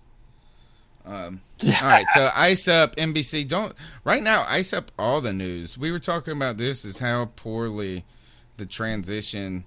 Like the video content, the the content creators should be most easily transitioning in the COVID world because like that's what they do. They just produce shit for us to sit, sit and watch. But they've really not been great at it, and particularly this is that you think of all the microphone troubles I have had tonight. They're just as bad. Mhm. Remember that center? What was the? Uh, I mean, it's just I thought the news would be better than just using the damn uh, microphone in my Apple laptop or whatever. But um, to NBC News, ice up. I want to go next. My ice myself up. Ugh. Icing myself up today. Um, and I would preface this with one of those like I usually don't do stuff like this, but but you know when everybody says that they do it, I guess is I was messaging a friend of mine at work about somebody else at work, and I messaged the person I was talking about. Oh. Zing. Yeah. Yeah. And then You- didn't un- get it. Didn't realize I did it till I sent another message. Oh. This one was intended for them, really. It hmm. wasn't too bad. It wasn't really that bad, but I did feel like a turd. It sounds like So, you just got I'm to fall on your sword on this one. I did. I mean, Yeah. like, I mean, there's. Yeah. I mean, I have to. I mean, obviously, they know exactly what I said. explain it to them no, all it was is that this cat taught what takes me two weeks and 15 minutes. Maybe I've been trying to play it off as a compliment, actually. I have a story about this. If you. That's like not to too. That's not too bad, to be honest with you. But I mean, like it was like in the third person, like I clearly wasn't talking to him directly. Mhm. So it was kind of All right. it's shitty, and I was just like, oh. And if you think that I worry about the microphone settings, imagine how long I worried about this fucking. All right. Can I tell you my story? So that's me. Ice up. Make sure that you don't Freudian slip when you're composing a tweet, and uh, send it to the person that you're not tweet, text, tweet, whatever instead of. Go Right. ahead, CK. it was this isn't my ice up, but I just I feel inclined to tell you guys the story. Um, so there may have been a time, you know, a few years back where um, I may have been sending my wife some like, you know, Dick sexual. pics! So no, no, no, no, no, no pictures. It was just um, heavily Lewd conversations. yeah, lewd conversations, Yeah. and uh, I was instigating it, and I sent it, and uh, it had some stuff in there that I would definitely not want uh, her mom to know about. Oh no! but I sent it to her mom. Oh, now, no. here's, no, no, no. Here's here's the genius of this. I freaked out and I told Kayla about it, and she's like, "Oh no!" And I said, "Here's what I'm gonna do. I'm gonna keep sending them, and then I'm gonna." I'm gonna keep. I'm gonna post on Facebook. If you're getting bad messages from me, uh, it's not me. it's somebody's being hacking me. Wow. She text. That's right, that's right, ladies and gentlemen. Oh my gosh, man! And it worked like a charm. Let's hope she never watches this episode of CC. Oh man, that's great. Oh, great that thinking, brilliant, man. homie. Yes. Yes. Yeah. So I that was thought you my. gonna Uh, say I just kept going on and going on and going on. I was just like, and then told her it was a joke. I was That's just how like, I am. ah, just kidding, moms. Yeah. But Did, did, did you use that as an excuse to just send the dirtiest shit possible? now, now you had a reason to be like, oh, I wanna, I wanna tag team you and your mom. yeah. I think I think about you when I'm with her. time to Uh, learn. look at Wow, this, John that's Kid, crazy. John Kid Cabrera, fourteen ninety nine love bomb in the show. Thank you for your support. He said Steve Smith is now on Cameo. Oh, we should get him to do it. pitching Ice up, in son. Nice. That's a good idea. To Yeah. make Yeah. an- yes, that's what we're doing. We're gonna get Steve Smith to do our own ice up. That is what we're gonna do this year. I wonder what he costs. It's a pretty interesting thing. It's probably I mean, those- bucks. 150 bucks. Yeah, 150 yeah. bucks somewhere in there. Yeah. Dude, that's awesome, dude. Yeah, I let's mean, get that. Funchess going was like forty. we need to pitch in and like have him ice up all of us. Like like have him say like talk shit about each one of us a little Yeah. bit. How, uh, I think Tyler did that to us in our uh, cat calls Oh one yeah, time. That, yeah. that would be funny. That's a good That idea.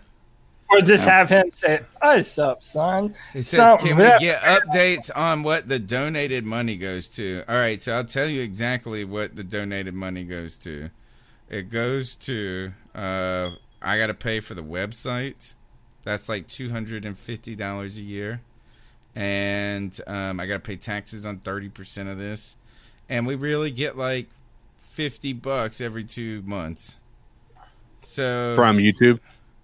not even. Oh, I don't even get crap from them anymore. I don't really push. We don't push for views. Well, we, we don't really get my. eh, This is this podcast. Thank you for the support. Uh, but if we want to keep a running tab of money that go, he said for a new mic. The problem is the new mic. Uh, yeah, like I've bought a computer over the years and some different things, but there really isn't a lot. But thank you for that. But it really doesn't go to. In the past, we've given away a bunch of shit. I've gotten T-shirts made and some different things. You got to pay for hosting and stuff. Not a lot of expense, but some. Um, where the money? If we want to keep a running tab of the ice up, son, dom- contributions, I would totally do that. Like uh, this fifteen. Uh, Dude, yeah, it's we one- can we can add a bar. He said can add a bar to- 150. Yeah, he said 150. We are um we are now at 135 to to Steve Smith icing up. And you guys um that donate, let's say this, if you donate over $10, you get a hand in maybe what we ask him to say.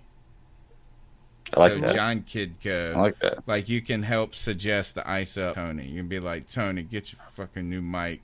Or Steve Smith's coming into your house and punching in the face like Ken Lucas. That's really what I want him to say. Is like if you don't get this podcast bigger, better, and more awesome, I'm gonna punch you in the face like Ken Lucas. That's what I'm There gonna say. Like Uh, but okay, so I'm icing myself up on that.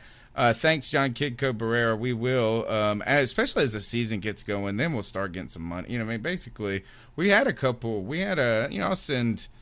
Right now, what we're gonna do is the next thing is we're gonna get lights for everybody. I guess. Get Um, what? Lights. Lights. Oh, like like this stuff right here. Look at this! Oh my gosh, he wants Smitty. Thank you, thanks, John Kim Barrera. We're, we're we'll get it. We'll definitely get this. Wow. In fact, even if we don't get to 150 with donations, I'm doing it no matter what. It's just Yeah, I'm I'll- gonna probably wait till the first week of the season or somewhere we get to drop it at a cool time. Um. Okay. he said Trill Woods. this is awesome. Trill Wood said Blake, you must not have been around when Tony had the old Elvis Presley mic. Y'all mugs. Oh, First, man. I know I'm Tony is low for hanging fruit when it comes to making fun of. I am easy. I'm easy to pick on. Uh, thanks, Ben S. Uh, thanks, actually, Ben, for all your help. I'm getting the audio corrected because Cody had told me, CK had told me last week that I was blowing out, and I didn't know why it was. But now I was thinking about some different things. We got it fixed. Anyway, um, what's your ice up pick, CK? Um, mine's gonna be the test in New Jersey, the testing center in New Jersey that tested 77 NFL players, and they all came back positive for COVID. Um, and they were false negatives, and so when that happens, that is ridiculous because that is by itself uh, a possible league shutting down type of a situation with 77 players having COVID just randomly on the same in the same vicinity. Um, so the fact that that that that testing facility got 77 testing negative or, po- or false net or false positives is just absolutely asinine. So ice up testing facility, ice up. Ice up. Doesn't that make you um, Question the entire system. Yes. Thank you. and Say we've we've been doing this to be honest like and to be mm-hmm. fair to Yeah. our listeners will support this is we've been we have not been overly negative or overly po- you know we've Correct. tried to i would say keep a arm's length distance from the conversation being too accusatory but we have shown i've shown fatigue we've brought these questions up Greg Yeah. has talked about fear being a motivator. We talked about a, a lot of this stuff, but it makes is that you have some people suggesting those tests um, that the NFL is just saying that they're false positives, but then you have other people saying that it's a manufacturer, a specific manufacturer of tests. And I and th- doesn't this lend a little more credence to the stories that we hear about people that go in to take a COVID test, they get tired of waiting, they leave, and then they get a letter that said they tested positive. I heard a story of one guy who, and, and it's always a guy who knew a guy, right? Yeah. Um, but a guy who knew a doctor who just sent in three blank swabs to see what would happen. They all came back positive. Oh my gosh. You know, I mean, Well, I don't know if these are true or not, but doesn't this So- story get, breathe a little bit of life into those suspicions? I just Mm-hmm. binged uh, Making a Murderer, and I don't trust anything anymore. Period. I just don't. Like after watching that, I was already a healthy skeptic. Now I am just full blown. I don't trust anything with anything that uh, any scientific testing, any uh, anything that's not run like because I mean these things are so easily when you look at the actual specifics of how many hands touch these things, they're so easily compromised. Everything in the world, the the justice system, the the systems in which they rely on for scientific testing, the you know all of these things are just so easily to compromise. And so I don't trust a single thing anymore. After watching that, it just I've lost all trust in any system like that. There's another um, Netflix special where the girl in a Massachusetts crime lab, um, and she like was in charge of like she just was the one that was just her and this other girl that were doing the drug testing. was just a coke addict and a meth addict, and she was taking all the drugs and Yeah. just doing them and like you know and and just being like well it was drugs it was drugs and like Yeah. everybody like the DAs loved her because everything came back as like drug and uh, but you hear there was another instance too in North Carolina in Durham and this was I think in the 90s or something or like the head forensic dude was just fudging the test to get through the casework and then all Yeah. and then what happens is and this is the problem with this is that all of a sudden that the cases that were handled appropriately become you know null and void because these other real examples Yeah. For me these types of stories make me continue to um i'm like at the point where every new story i just say is covid even real Yep. and that and i and that's silly i know it's silly to say i don't really mean it But how real is real is what you're Oh, saying. God, it just is getting to yeah. So Yeah. I'm with you. Ice up to the testing, and um, I really my the number one statistic I want to know is how many people that get a positive COVID test were sick. Like fellas, I felt tell sick. you, Felt I, sick. the more the more and more time goes by, I genuinely think for that stretch of time when I I went to the hospital for a little while, I genuinely think I had it at that point in time. Yeah. because I they tested me for the flu uh, like damn near three times. One came back inconclusive, then it came back negative, only to then find out that I did have the flu. So that kind of lets me know they don't really know what the fuck was going on Right. No. because I had all I had all the symptoms of it. Um, every time I would eat food, it would just give me the weirdest effect. I don't know, man, but I, I, I definitely think there's a lot of information floating out around this coronavirus that's being, you know, oh, this is official truth coming from trusted resources, only for it to be completely contradicted a, a little while later. It's like I, I feel like you have to genuinely dig for the real truth. Yeah. Um, I'm sorry, I just giggled to myself thinking of CK putting that me- message on Facebook. If you're getting these crazy messages, that, that- Right. So Genius, brilliant. though. Genius. So brilliant. All right, Greg, you got Yep. an ice up pick for us? Yeah, I got like one and a half because one just recently happened, and I, have got to talk about it. But uh, my biggest one, I don't want to not talk about this, is I got to ice up Louis DeJoy. He is the uh, Postmaster General right now, appointed by Mr. Trump. Uh, he got grilled. He's come into the post office and changed so many things in the last few months, and there are people waiting on packages two, three weeks past the date they're supposed to be, sitting in one like one facility for a week and a half, two weeks. You know, and I'm not sure if all these are causes of what he's done, but it's all started when he's come in and changed things. He got grilled by Congress yesterday, and I was off work and I get to sit down and watch the whole thing, and he looked like an absolute fool. I mean, how can you be the postmaster general when you don't even know how much a stamp costs? Seriously, it, it, it really, really made me upset. Um, you know, we had some, there were some Congress people that were actual uh, postal employees beforehand that knew firsthand what it was like that were just grilling him. He was floundering. Every answer was a um um uh uh and just I don't know type deal. The guy's not fit for the job.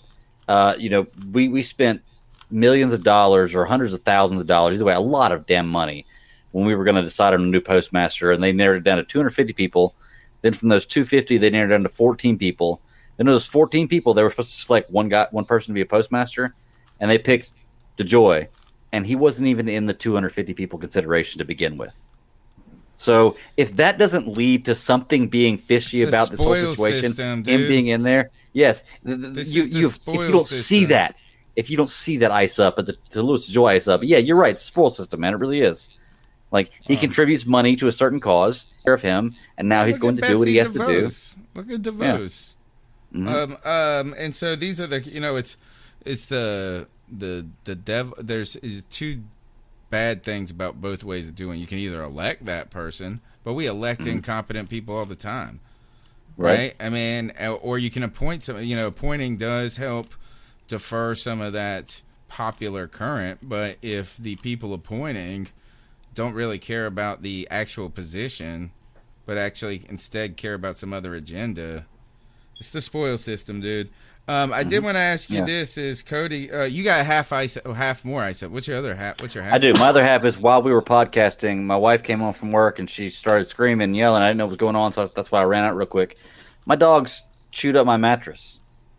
Like so, to Obi Wan Kenobi and Bucky Barnes, my puppy dogs, ice up because y'all chewed up my mattress. So that's going to cost me like three thousand dollars. I got to buy a new mattress. No, don't So- go three thousand. Get a.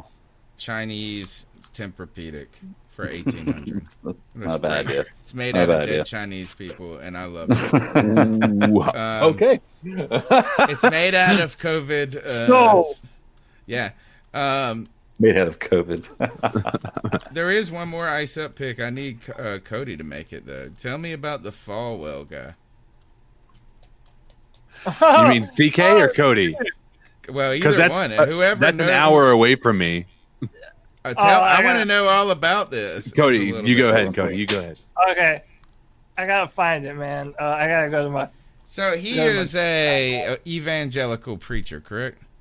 Yeah, well, he was he the is president of Liberty University. Is that right? correct. Yeah, yeah. And Liberty University has expanded a lot in the last twenty. Liberty years, University has exploded. online. Yeah, they have exploded. stuff, right? My wife actually does their course line coursework online.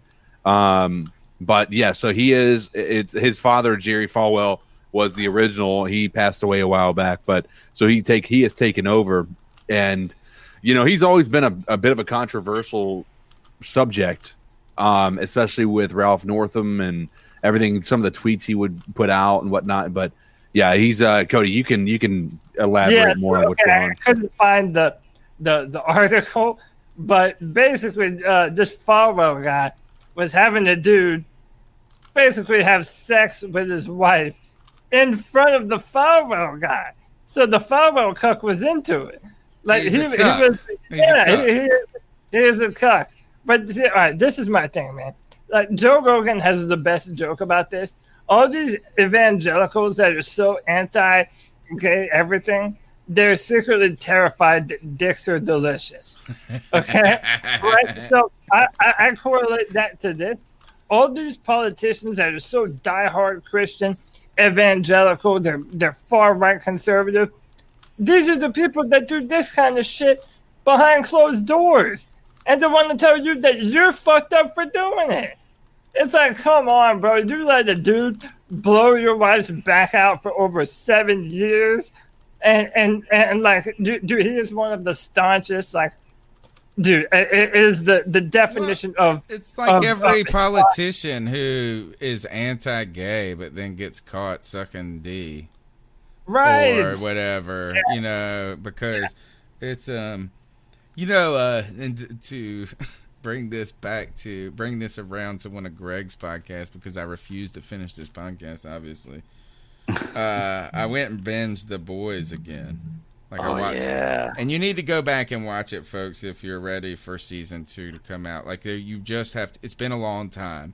If you're Mhm. like me, who watched it when it first came out, and you forget a lot of stuff, but I tell you, my favorite episode of the entire damn thing, episode, when they're Yeah. at the revival and he's talking to the stretchy arm dude and he Mhm. dropped the phone. He dropped the phone in the water or whatever. He was gonna have. He had this incriminating picture, and instead he said, "You fucked me" or whatever. Yeah. But it was such a because it it just brought to light like the. And I'm a religious. Uh, well, I won't say I'm a religious. I'm a I'm a Catholic, so we're OGs. Like we we're the boring ones. We got our own scandals, but um, Sister Catherine. also we also do the most good like catholic the catholic church is the largest humanitarian organization in the world so um, but you know these types of things were just highlighted in that show a lot in that episode. So it, rela- Yeah. it, it, it brought that to mind. And i would tell you this if there's anything if you go back and watch the boys guys you got to watch uh, the music selection for each episode the music selection for each episode has to do with the episode. At the end, Okay. at the beginning, the ch- ch- ch- ch- ch- ch- ch- cherry bombs, right when homeboy Mhm. when they put the thing where they make them eat the true. C4. They've got um, all types of music from John Lee Hooker when Homeboy's sad and you learn that his wife was raped by whatever. You've got like the music. Whoever is doing the music selection has great taste. You're absolutely right. And if you really like that, you need to watch Umbrella Academy. Because if you like music that goes Yeah, well have- with it. Yeah, Umbrella They have a Academy. good. Yeah. They have a good soundtrack. Which, by the way, see, uh, Cody's coming on this weekend on the show. Come check him out. Yeah. He's going to talk Umbrella Academy movie and some DC fandom. Uh, Tony, if you really like The Boys season one, you just watch a review. We're reviewing season one next week, I think. So not this week, but next week. So just in pre- preparation for season two. So hit me up if you want to get on there and talk about it. Yeah, I'm ready. I'm ready to talk about the boys at any moment because Yeah. And isn't that the dude that uh Seth Rogen? Isn't that who, Who? wrote it? Who's the guy? He's he, he, he has he has his hands in it. I don't think he wrote it completely, but I'm not sure to be honest with you. Yeah. I think he's like producing. Those guys, man, just so, they're just on fire. Some of these dudes just go from nothing to brilliant over Mhm. the last decade. Um, all right, C3 Panthers podcast. The number's 252-228-5098. You can check us out on iTunes, TuneIn, Stitcher, Spotify, wherever you get your podcasts. Do me a solid, smash the thumbs up button if you're watching on YouTube.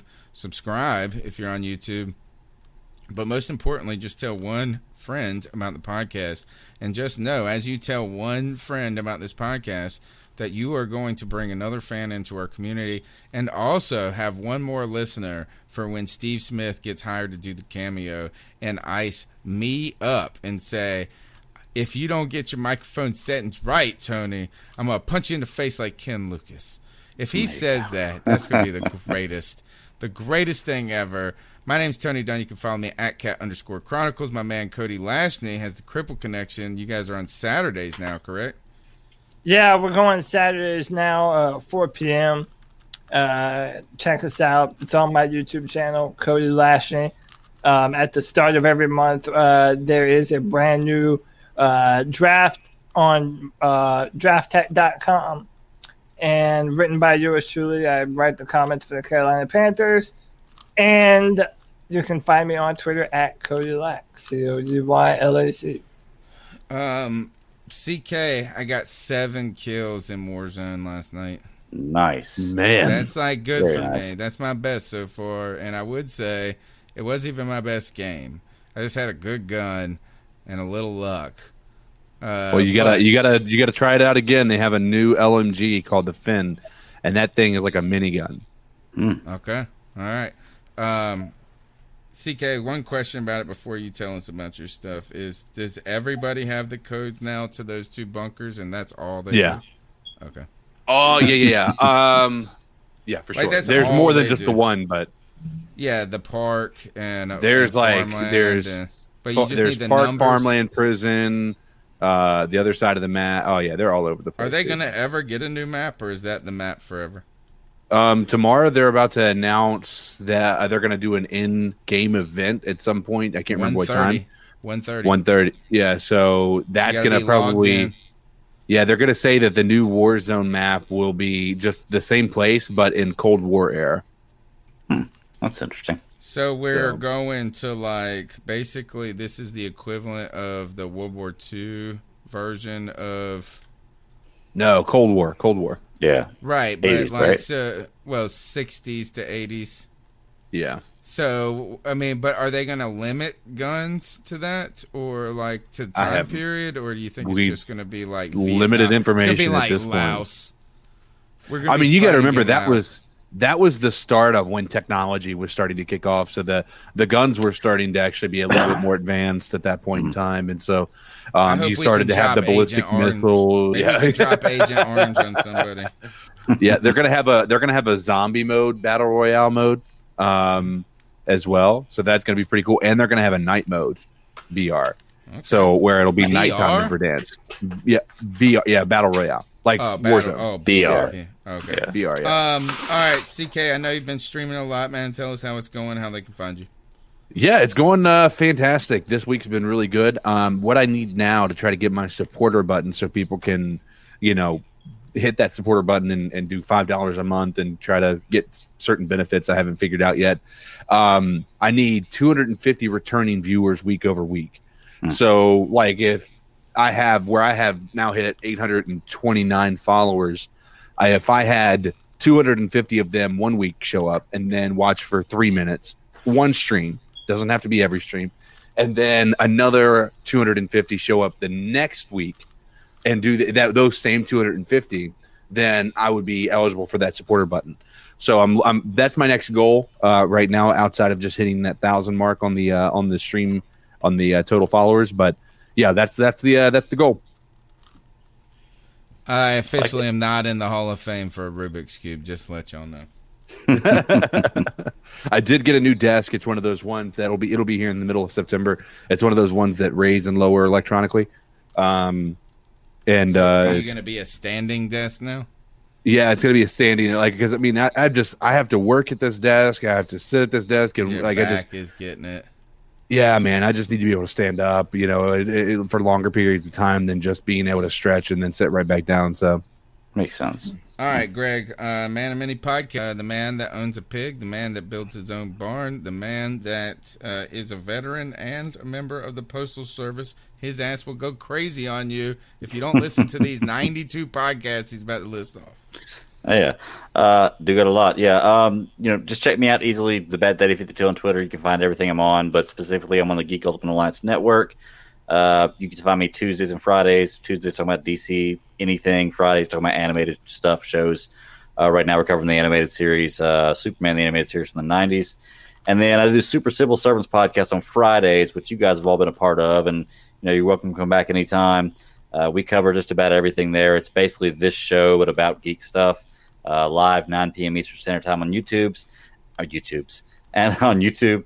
And uh, we actually are doing our last show in the minor leagues this week. We actually got picked up by the network by Geek Ultimate Alliance, so we're getting called into the rotation for the minor or the majors, uh, and we're going to be uh, changing our show date to Saturdays after that. So still recording live on Fridays, but dropping the audio on Saturdays. Congratulations. It's going to be really fun, super exciting. Yeah, we did a uh, there was FanDome last Saturday, which was like Comic Con, but it was all digital. It's the first time it's ever been done like this, or all virtual. First time it's ever done like this. Absolutely amazing event. We covered it for nine hours live on YouTube, and uh, we got we You did what? yeah. We sat down and watched it all together and covered it uh, all of it as it happened for nine hours live on YouTube Y'all on Saturday. Go check it out. Football. Y'all think we Yeah. like football. Hey, you know what? I, I, I brag a little bit here because I'm so proud of it. Uh, one of our videos got 10,000 views uh, in two days after we did that. So nice. I'm, I'm pretty excited about that. That's a, that's a big deal for a network that's only been going for three months. And I'm excited about uh, the future of what's going on Can with we that. But say come that check us out, man. We like to uh. Can we say any of the genesis of that idea was the C3 draft party? It's got to be. Okay. Yeah. All right. Yeah, Makes it's me got to be. Uh, we have But, uh, 5,000 views on a C3 draft party. That's kind of, you know what I was thinking about that is uh, for you is that that's like op- democratizing nerddom. Yeah. Right? Like, because a lot of people can't go, a lot of people can't attend this, and now they get to go. You get to Mm-hmm. Yeah, it, was a really fun in. experience. Yeah.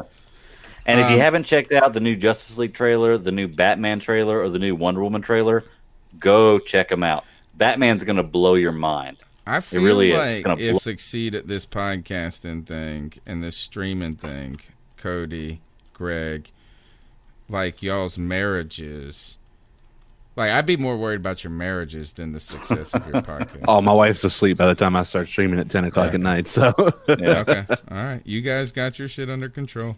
Um, all right. 252 228 5098. Uh, let's go.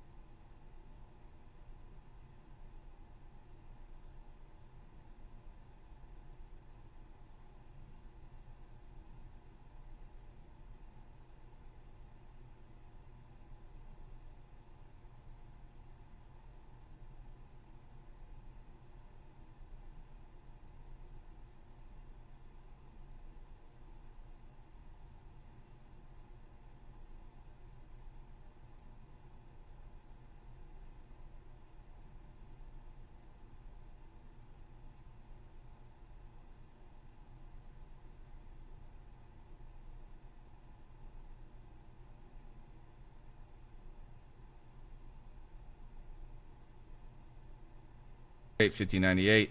You can check us out on iTunes, TuneIn, Stitcher, Spotify, wherever you get your podcasts. Do me a solid, smash the thumbs up button if you're watching on YouTube. Subscribe if you're on YouTube. But most importantly, just tell one friend about the podcast.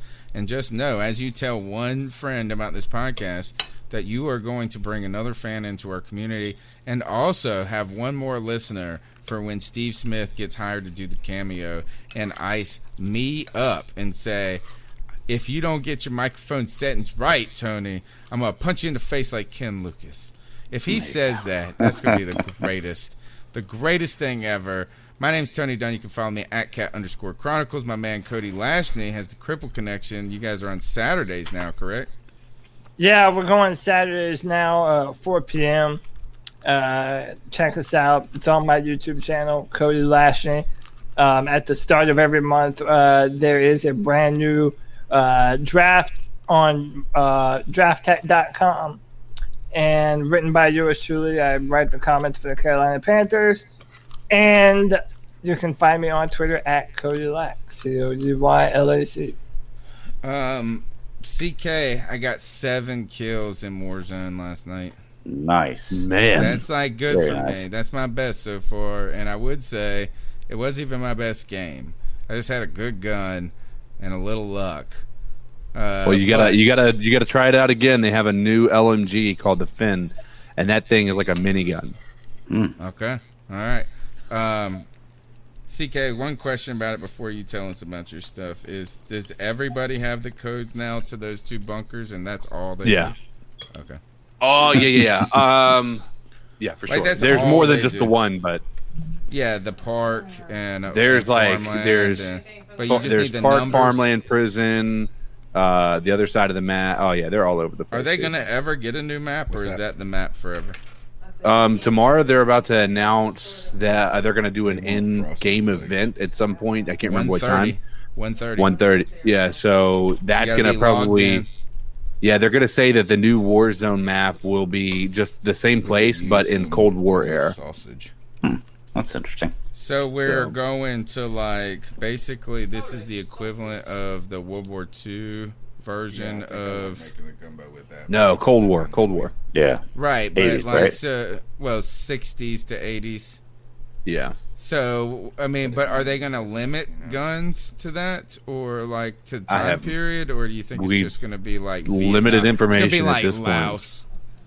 We're gonna I mean, you got to remember that Laos. was that was the start of when technology was starting to kick off. So the the guns were starting to actually be a little bit more advanced at that point in time, and so um, you started to have the ballistic Agent Orange. missile. Maybe Yeah. can drop Agent Orange on somebody. yeah, they're gonna have a they're gonna have a zombie mode, battle royale mode, um, as well. So that's gonna be pretty cool. And they're gonna have a night mode, VR. So where it'll be VR? nighttime in Verdansk. Yeah, VR. Yeah, battle royale, like Oh, battle, Warzone. oh, VR. Yeah. Okay. VR. Yeah. Um. All right, CK. I know you've been streaming a lot, man. Tell us how it's going, how they can find you. Yeah, it's going uh, fantastic. This week's been really good. Um, what I need now to try to get my supporter button so people can, you know, hit that supporter button and, and do five dollars a month and try to get certain benefits I haven't figured out yet. Um, I need 250 returning viewers week over week. So, like, if I have where I have now hit 829 followers, I if I had 250 of them one week show up and then watch for three minutes, one stream doesn't have to be every stream, and then another 250 show up the next week and do th- that those same 250, then I would be eligible for that supporter button. So I'm, I'm that's my next goal uh, right now, outside of just hitting that thousand mark on the uh, on the stream on the uh, total followers. But yeah, that's that's the uh, that's the goal. I officially am not in the Hall of Fame for a Rubik's cube. Just to let y'all know. I did get a new desk. It's one of those ones that'll be it'll be here in the middle of September. It's one of those ones that raise and lower electronically. Um, and So uh, are you it's- going to be a standing desk now? yeah, it's gonna be a standing like because I mean I, I just I have to work at this desk. I have to sit at this desk and Your like I back just is getting it. yeah man I just need to be able to stand up you know it, it, for longer periods of time than just being able to stretch and then sit right back down. So Makes sense. All right, Greg, uh, man of many podcast, uh, the man that owns a pig, the man that builds his own barn, the man that uh, is a veteran and a member of the Postal Service. His ass will go crazy on you if you don't listen to these 92 podcasts he's about to list off. Oh, yeah, uh, do got a lot. Yeah, um, you know, just check me out easily. The Bad Daddy Fifty Two on Twitter. You can find everything I'm on, but specifically, I'm on the Geek Ultimate Alliance Network. Uh, you can find me Tuesdays and Fridays. Tuesdays talking about DC anything. Fridays talking about animated stuff shows. Uh, right now we're covering the animated series uh, Superman, the animated series from the '90s, and then I do Super Civil Servants podcast on Fridays, which you guys have all been a part of, and you know you're welcome to come back anytime. Uh, we cover just about everything there. It's basically this show, but about geek stuff. Uh, live 9 p.m. Eastern Standard Time on YouTube's, on YouTube's, and on YouTube. And uh, we actually are doing our last show in the minor leagues this week. We actually got picked up by the network by Geek Ultimate Alliance, so we're getting called into the rotation for the minor or the majors, uh, and we're going to be uh, drop, changing our show date to Saturdays after that. So still recording live on Fridays, but dropping the audio on Saturdays. Congratulations! It's going to be really fun, super exciting. Yeah, we did a uh, there was FanDome last Saturday, which was like Comic Con, but it was all digital. It was the first time it's ever been done like this, or all virtual. First time it's ever done like this. Absolutely amazing event. We covered it for nine hours live on YouTube, and uh, we got we You did what? yeah. We sat down and watched it all together and covered it uh, all of it as it happened for nine hours live on YouTube Y'all on think Saturday. we Go like check it out. football. Y'all think we Yeah. like football. Hey, you know what? I, I, I brag a little bit here because I'm so proud of it. Uh, one of our videos got 10,000 views uh, in two days after we did that. So Nice. I'm, I'm pretty excited about that. That's a, that's a big deal for a network that's only been going for three months. And I'm excited about uh, the future, what's going on Can with we that. But say that come check us out, man. We like to of- talk. Can we say any of the genesis of that idea was the C3 draft party? It's got to be. Okay. Yeah. All right. Yeah, it's got to be. Uh, we have five thousand views on a C three draft. party. That's kind of you know what I was thinking about. That is uh, for you is that that's like op- democratizing nerddom, Yeah. right? Like because a lot of people can't go, a lot of people can't attend this. Now they get to go. You get to be Mm-hmm. Yeah, it, was a really nine fun experience. Yeah.